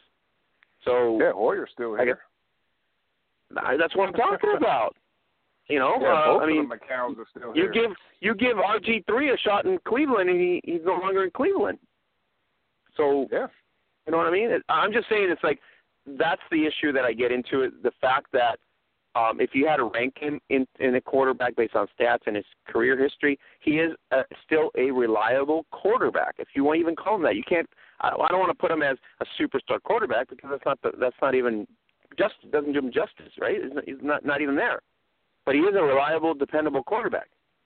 Somebody that can come off the bench and maybe help you out. Um, and obviously Yeah, under the right system, of course. yeah, and that's why it's going to be so interesting. I just, I mean, I really can't wait for this to play out because I'm, Yeah. I will definitely be keeping my eye on this one. And and the one thing I'm looking at, Troy, is I, I, it's almost like two guys boxing somebody like in a uh, in a bar. You know what I mean? There's like bully number one on the right side, bully number two, and there's Goodell in the middle. And so that's where we're at. Yeah, good. Goodell right now, this is the last thing he needed, especially since he has so much at stake right now. Uh, because you know he's he's up for renewal, and the holdup right now is what is how he's dealing with this issue, and so and I and right now Jerry Jones is leading that charge as far as let's wait to to sign this guy to a new contract. So yeah, Goodell, this is the, the the nightmare scenario for him. But if he comes out of this as a hero or unscathed, I mean, you got to take your hat off to him because I honestly I don't see a way out of this rat trap. Here. He's damned if he does or, or if he doesn't. Oh yeah. And people hate Hey, him that's what I'm saying. anyway. He's in the middle. He's in the middle. It's like between two bouncers. He's in the middle. they're showing the Yeah. they're showing the fist. Is it the eye or the nose? Which one would you want, or the gut? Tell us where it's going. You know, he's, he's Right. got no other option. You know, he's got no other. I, I don't. I, actually, you know, there are a lot of people don't feel bad for him. You know, they don't really. But I don't know. Some people do. Some people don't. But uh, bottom line is, it's going to be very interesting, as you're pointing out. Very interesting what the end result will be with him. The end result will be with the with the uh, filed uh, grievance with Kaepernick and the NFL. And so it's gonna it's gonna be one of those uh, things to wait and see. But it's getting interesting, and so um, that's all that you know we we wanted to hear about and, and expect on that. So, um, Troy, the AFC West at this point, how do you see that? Because the Raiders, I don't know, the Raiders are going south pretty quick right now. Well, uh, KC is still the class of that division, and you know the way that they've played is is one thing, but the problems that the teams have had around them are just astounding. I mean, we last year, I mean, it was it was arguable that that was the best division of football. Um, with even with San Diego and Denver kind of missing uh, missing the playoffs, but Denver was viable the entire year um, until Siemian went down, and right now you're starting to see Denver kind of do the same thing that they did last year. I mean, they started off, I believe it was eight and two or eight and three, and they ended up not making the playoffs.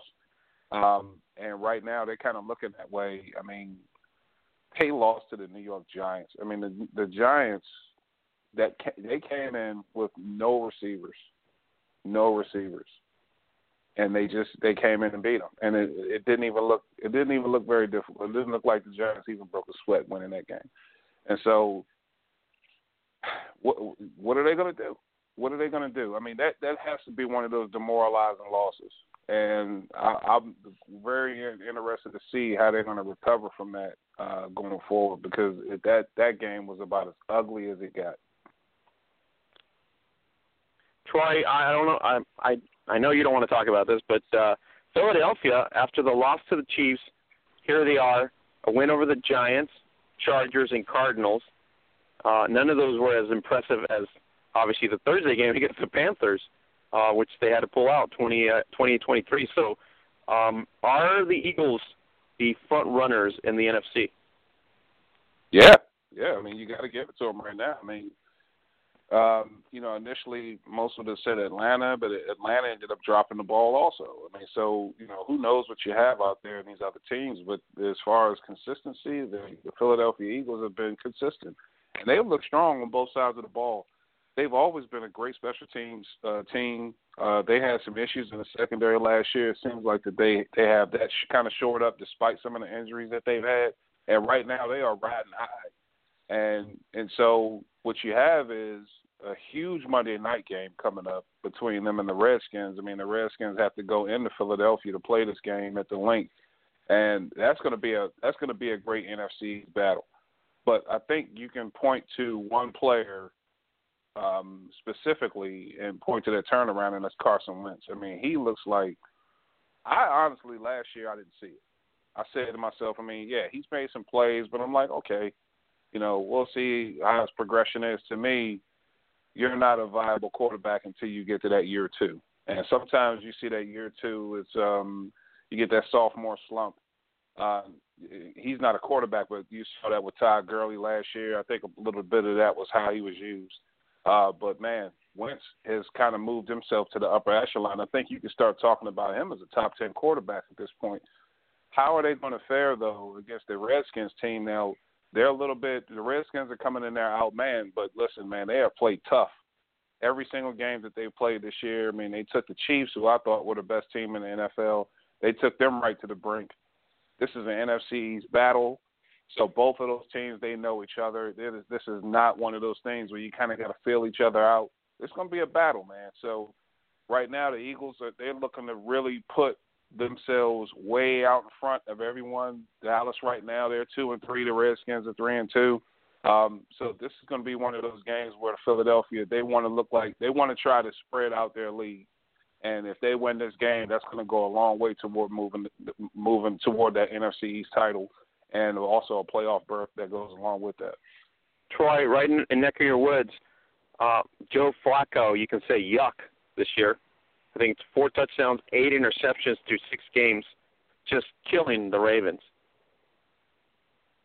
Yeah, um, I think you can point solely to his his wide receivers that they have out there. I mean, oh man, it's it is not that's not a that's not a pretty situation there in Baltimore. Um, you know, you have Mike Wallace out there, you have Jeremy Maclin. Both of those guys are pretty much over the hill. Um, there's a reason why Maclin was let go from Kansas City and um, uh, I'm sorry, um, Mike Wallace. He's kind of bounced around the league to to Miami and and um, and other places. I mean, like the uh, the Vikings. So, so Troy, they don't really have a whole lot of Troy, on, on the on the wide voice, position. Your voice sounds like there's really no nobody there. yeah, it's that's. I mean, he's that's, like alone. He's alone. He's like, somebody catch the ball. Somebody catch the ball. Help yeah. me. Help me. right. Uh, but they, know, they're, they're tight. They're tight. They've bad. hurt two years in a row. I mean, you Yeah. got Alex Collins, who they got from uh, Seattle. He's a he's a pretty good running back, but he can't he can't stop fumbling the ball. They've had a turnover problem the entire year.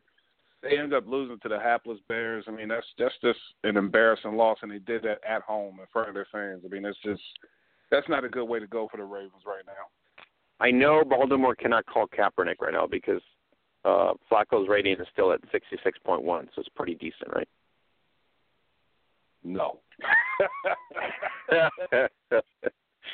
Yo, Flacco right. Flacco looks bad, but listen, they they've invested a hundred million in that guy, so they're gonna have to ride or die with him. oh, I knew that. I knew it was coming. Um, all right. So, so who's the worst team? Is it the Browns or the Niners? That's the question. Well, the, the the Niners have been incredibly competitive. I mean, five five games in a row they've lost by three points or less. So they've been competitive. I mean, a, a, you know, a kick here and a tackle there. I mean, you know, they, they easily could be five or one in the surprise team in the NFL. The Cleveland Browns can't get out of their own way. I mean, no matter what they do, they they have just become the ultimate uh, picture of futility.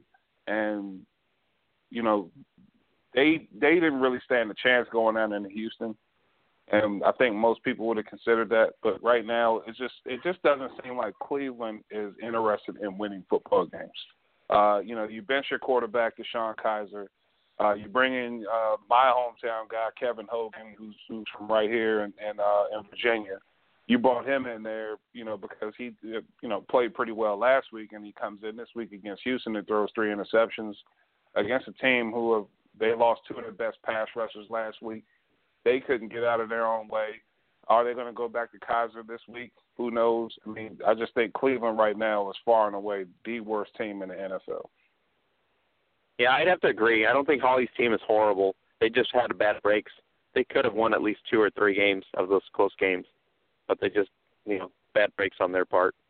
So I don't think mm, they're I mean, you know, before, a horrible team.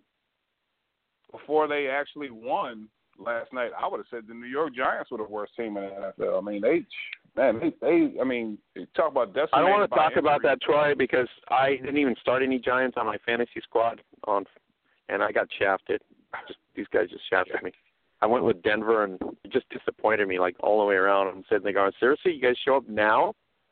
What? Yeah, I, Just made it I, I don't understand any of these NFL teams, but that's the great thing about this league. There's so much parity, Yeah. and uh, you never know what you're going to get week to week. All right, Rodgers goes down. The uh, Packer panic button on with uh, what's Yes. his name, Brett Hundley from UCLA. Yeah, yes, yes, and but listen, I mean, I guess the one thing that Packer fans can point to is that you know um, when it happened a few years ago, where Rodgers broke his collarbone, they still ended up winning games. They got to the playoffs until Rodgers got back. I don't think Rodgers is coming back this year. I think he's pretty much out for the season. So Brett Hundley is the guy. The good thing that they have is that Mike McCarthy knows how to coach quarterbacks, and also Brett Hundley has been in that system now for two years.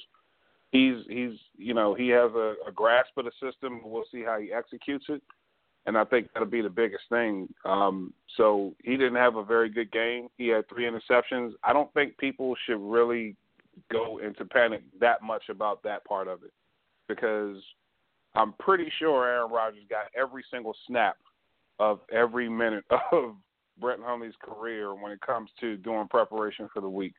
So this week, Brett Hundley, he'll be getting all the snaps. He'll, you know, he'll get the game plan. He'll, he'll, you know, he'll coordinate it. We'll see if they can steer the ship. I think the problem I'm having is I don't really have a whole lot of faith in Green Bay's running game to take the pressure off of them. Not to mention the running backs are lacking, and you also have so many injuries on the offensive line, as they usually do every year. So I just think right now the panic button is mashed down from the fans' perspective, but Mike McCarthy, you know, he's the quarterback whisperer, so we'll see how he deals with Brett Hundley being under center. All right. Um, Adrian Peterson emerges in Arizona. Is it the Saints just didn't understand this guy? Because obviously Bruce Arians, uh, Bruce Arians put him in into a David Johnson type of offense, and here we go. He he blossoms. Yeah, I mean the Saints. I mean, Sean Payton definitely didn't. He definitely didn't know how to handle Adrian Peterson, and I think the problem was not necessarily Adrian Peterson. I think the problem was um, a kid from Tennessee that they got. Um, he's man, they they fell. He fell into his lap. Um, they met each other at the at the, at the Senior Bowl. Uh, Sean Payton and oh man, what is the kid's name? Um, I forget his name that quick, but I think that was the issue. Is that the they had too many running backs back there. They're trying to make everyone happy, and you, you just can't do that. You had three running backs. Adrian Peterson is the type of back where he's going to have to get carries for him to be even more effective later on in the game. And uh, Alvin Kamara, that's the kid's name. Uh, so Alvin Kamara, when he was drafted, Adrian Peterson was already picked up as free agency, and he really wanted to get um, Alvin Kamara on on the field because he's so dynamic as a runner. He can pretty much do everything and you know, so that kind of uh, put everyone in flux, including Mark Ingram, who ran for over a thousand yards last year. And you know, while everyone is really taking a look at what Adrian Peterson did, you can also look at the Saints team and you see what they did. Mark Ingram, he ran for 114 yards and two touchdowns. Alvin Kamara, he had uh, from scrimmage, he had over 100 yards as well. So I think both teams actually won in this one. So you know, Adrian Peterson is happy being out in the desert. The Saints are happy because they get a better balance in their run game, and they don't have to worry about someone complaining on the sidelines that they're not getting enough carries. And I just think it kind of worked out for both teams. All right, so Troy, my Rams keep rolling. Pretty impressive win uh, this week, 27-17. Wasn't that an easy win, but they did get going in the second half against the Jaguars, and we already knew the Jaguars are up and down, up and down, up and down. So that kind of worried me when we, they first came in. But overall, the Rams take care of business. They move into the top 10 power rankings.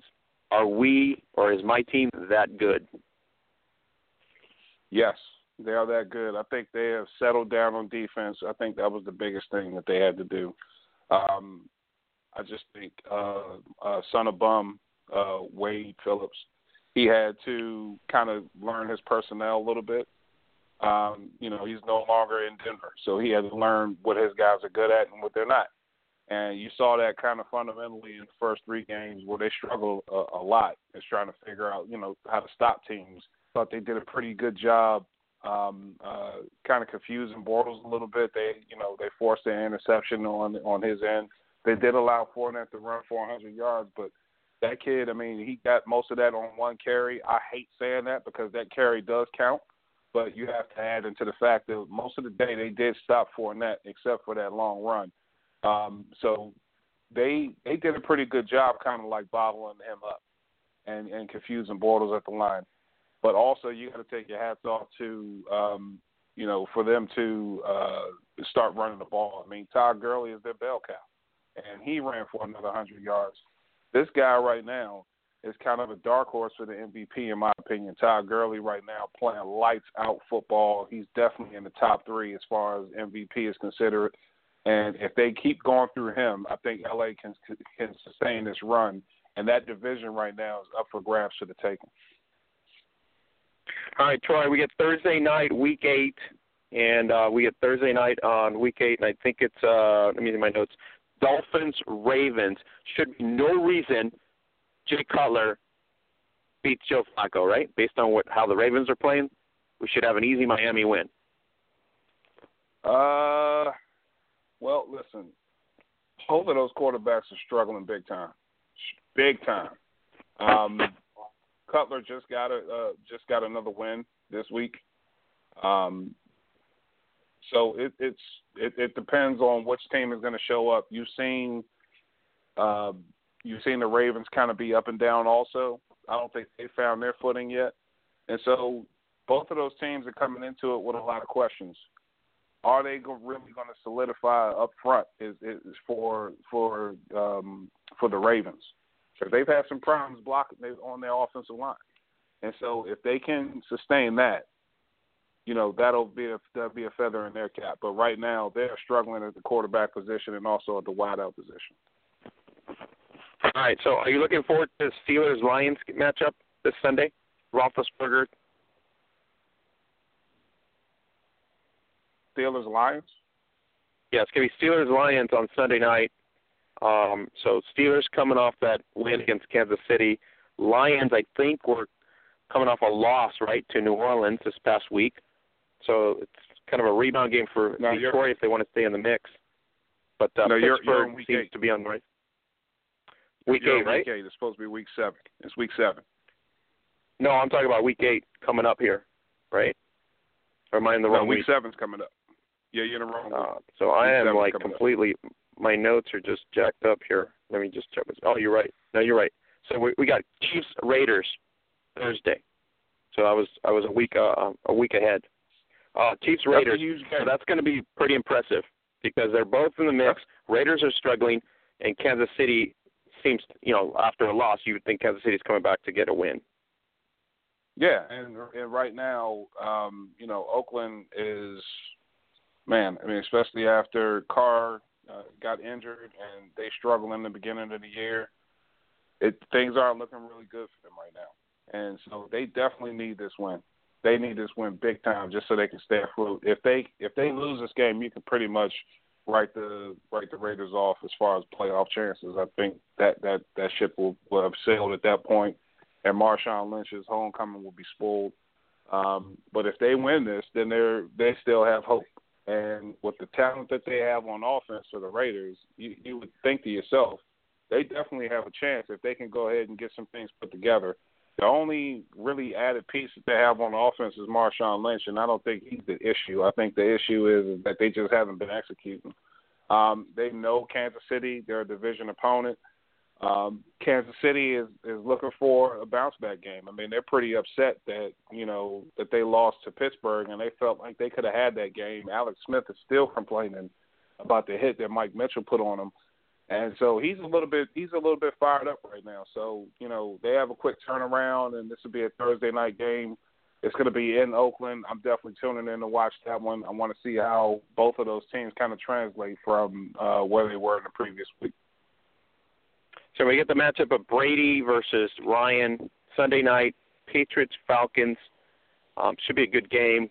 New England really really needs this game, um, and I think the Falcons it's a must win for them if they want to stay in, com- in competition with the Panthers in that division.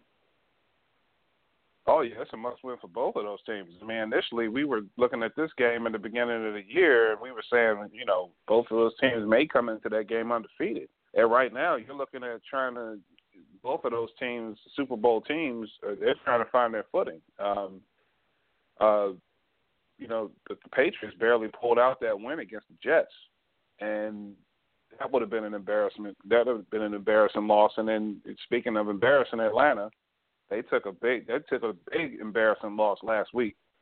They really, you know, maybe they were looking forward to this New England game. I'm not sure. But this is a must win for both of those teams because the Jets aren't going anywhere. They're still in the rearview mirror for for the Patriots. And also you got the Buffalo Bills, they're creep they're creeping up also. And not to mention, believe it or not, the Miami Dolphins are right there. So you know that division is really tied up right now. They're they're tight, and as you said for Atlanta, they have to keep pace with with with Carolina. I just think that Atlanta gets it together. I just think that revenge factor is pretty big. I mean, that was embarrassing for them to lose 28 to three, and then the irony of it is they blew a 17 to nothing lead, you know, last week, and so this is going to be pretty interesting to watch this game, to say the least. Yeah, and we get the Monday nighter. Your your boys taking on Philly. It's a rivalry. It's always great. Uh, Wentz taking on Cousins.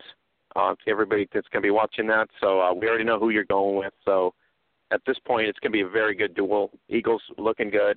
Redskins they're in the mix. So Monday night's going to be a great uh, great day for everybody to watch because it's two two teams that really hate each other, as you said before. Oh yeah, absolutely. And then you know this is this is what your football is all about. This is that old NFC East rivalry. Both teams are are good now, and you want to see that. And so that just adds to the rivalry. So just sitting back waiting for this game is, is going to be extremely tough for both of these fan bases. Philadelphia won the first matchup in a tightly contested contest. Um, they kind of got a kind of a fluke interception. It, man, it, it still bothers me to this day. I mean, the Redskins had a chance to win that one, and you expect those games to be pretty tight. And I just think this game right now um, is it's a must-win for the Redskins, even this early in the season, and even though they're three and two, they want to keep pace with Philadelphia. Right now, they're a game and a half behind. If they win this game, they're a half a game behind Philadelphia. They have, and and they're and right now they have uh, split the matchups, and then now whoever wins the rest of the NFC East matchups will determine the winner of that division if they can keep pace and both teams can uh, keep winning as they're doing. All right. Um, don't forget to subscribe to uh, and download your favorite episode. 196 episodes now on our uh, Apple Podcast site, so you can go back a long, a lot of years, even when Eric Lynn was here, and Kishi Free, Eric Brown, uh, yours truly, as well as Troy Wilson, uh, and then Holly Custis. But so download it subscribe and download on the Apple Podcast under Gridiron Beauties and go to our website or um, our social sites at facebook.com Gridiron Beauties. You can also go to our Twitter feed and get the link there as well. So don't forget to visit our No Joke Football Shop, up to 30% off daily on T-shirts, leggings, and more. Take advantage of the daily sales. Zazzle.com forward slash Gridiron Beauties. If you're international a fan, use Worldwide tab for international orders. Use the Worldwide tab under your country and get the uh, stuff there faster. So uh, thanks to Zazzle for supporting us all this time. Appreciate it. Um, Troy, we're going to go down under before we get out of here. Uh, Gridiron Queensland, the playoffs. We're, we're about four weeks away from uh, the playoffs, and we're uh, Sun Bowl, Sun Bowl uh, for 2017. So we're in the mix here. We already know uh, uh, Bayside Ravens, Gold Coast Stingrays. They're the top dogs in this uh, in this league. The Jets at three and three, looking to for a playoff spot. The Thunder and Rhinos are at two and four, and the Spartans are winless so far. And so unfortunately, it looks like that's going to be the case going forward because their schedule doesn't get any easier. So week eight, the Ravens defeated the Thunder 36 to 14.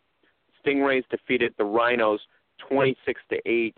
Uh, so we expected that from last week. We we knew it was going to be tough to take on the you know the front runner and obviously the, the so uh, Troy. This is a tougher road for Thunder and Rhino to even try to make the playoffs because in the next week here, week nine, uh, the Ravens take on the Jets.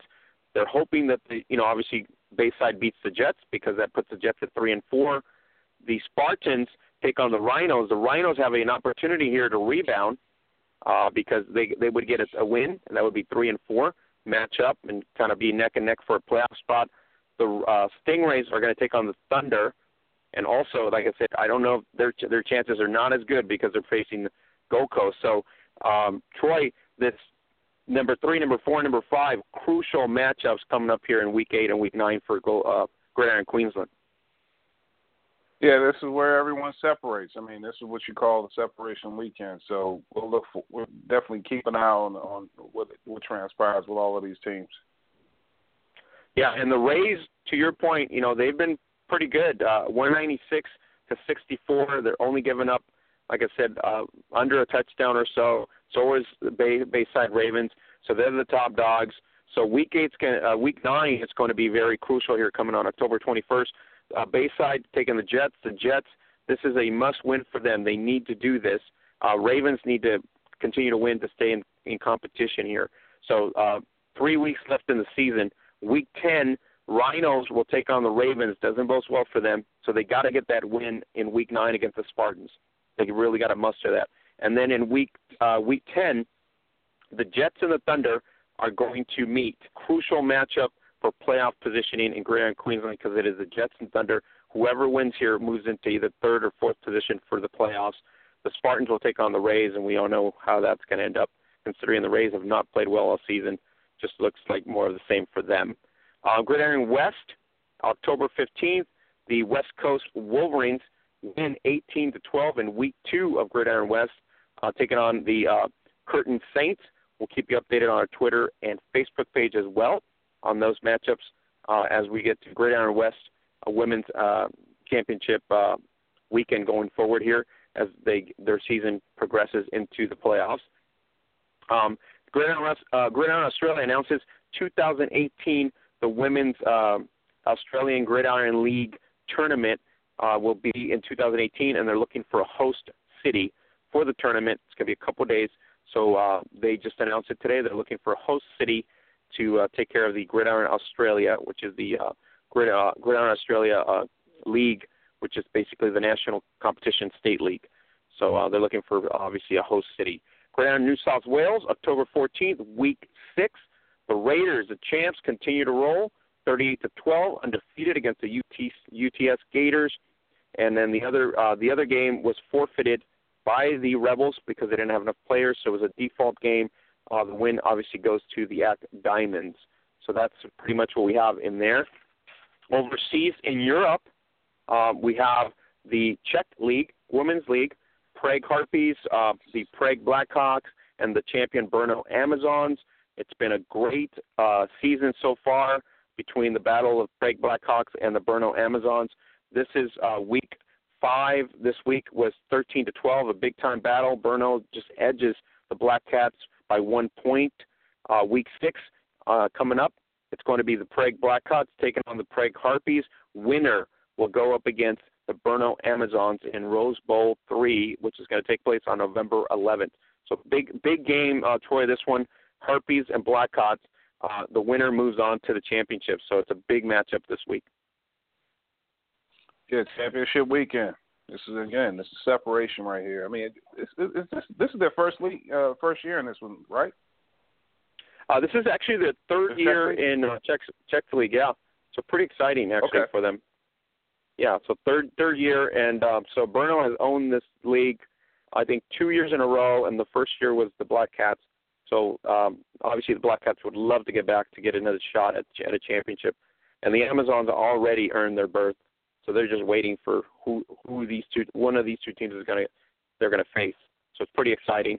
I want to give a shout out to Al, Al Albeda uh, Nekasiva of the Brno Amazons, as well as Albeda Herosho- uh, Heroshofa of the Brno Amazons, as well as Andrea Blatova of the Black Cats. All those uh, individuals scored have scored more than three or four touchdowns in the season, so congratulations to them. And just before we get out of here, the Brazilian Championship is slated for October 28th. It is being, it'll be Carocas taking on uh, Sinop Coyotes and that's a rematch of last year. Two-time champion Carocas. Uh, last year, the Sinop upset them 23 to 22. So you know this team, the Carocas, is, are hungry to for revenge based on the outcome of last season. So it's going to be uh, October 28th. It is the Brazilian Championship, and that is, it will be a rematch of the 2016 title. So that's pretty much it up to date. In terms of the women's scene, you can follow us on Twitter at Gridiron Beauty. Follow us on Facebook at Gridiron Beauties. Uh, you can follow Troy on Twitter. What's the handle, Troy? Uh, Troy Wilson underscore one. And you can follow Troy for all college football, NFL, and a little bit of women's gridiron as well. So all mixed in at one time or another. So follow him here. You can follow um, the option Holly Custis at Relentless2121 on Twitter, as well as Holly Custis. Um, so, um, Troy, what a great show. We had Callie, uh, Callie Brownson on, DC Divas, three-time gold medalist plus two-time champion of the DC Divas. Always exciting to have her on. Yeah, absolutely. It just it was a pleasure speaking with her and uh, getting her insight and, uh, on her experiences, and also for uh, future of the game. Yeah, it's a great job. So for uh, thanks for to Callie Brownson for coming on to the show. Uh, once again, I apologize for the knucklehead that was on our show during that time, and uh, we look forward to another edition right here of the Gridiron Blitz next Tuesday as we talk NFL uh, Week Seven, which is I had I thought it was Week Eight but Week Seven, and then we got college football. Once again, it's going to be exciting games. Uh, so I'm going to be glued on just like uh, Troy has been the whole time. Now I'm kind of getting into it, especially with these uh, three points or less matchups starting to get heated up here. So I'm pretty excited about that. And we will have the recap and news and notes of Gridiron Queensland as the playoffs merge in there. So looking forward to that. So for the absent Holly Custis and for Troy Wilson, Oscar Lopez saying be here next week. Don't forget to download our podcast uh, at Apple Podcasts, or you can subscribe to our podcast there as well. Have a great night, everybody.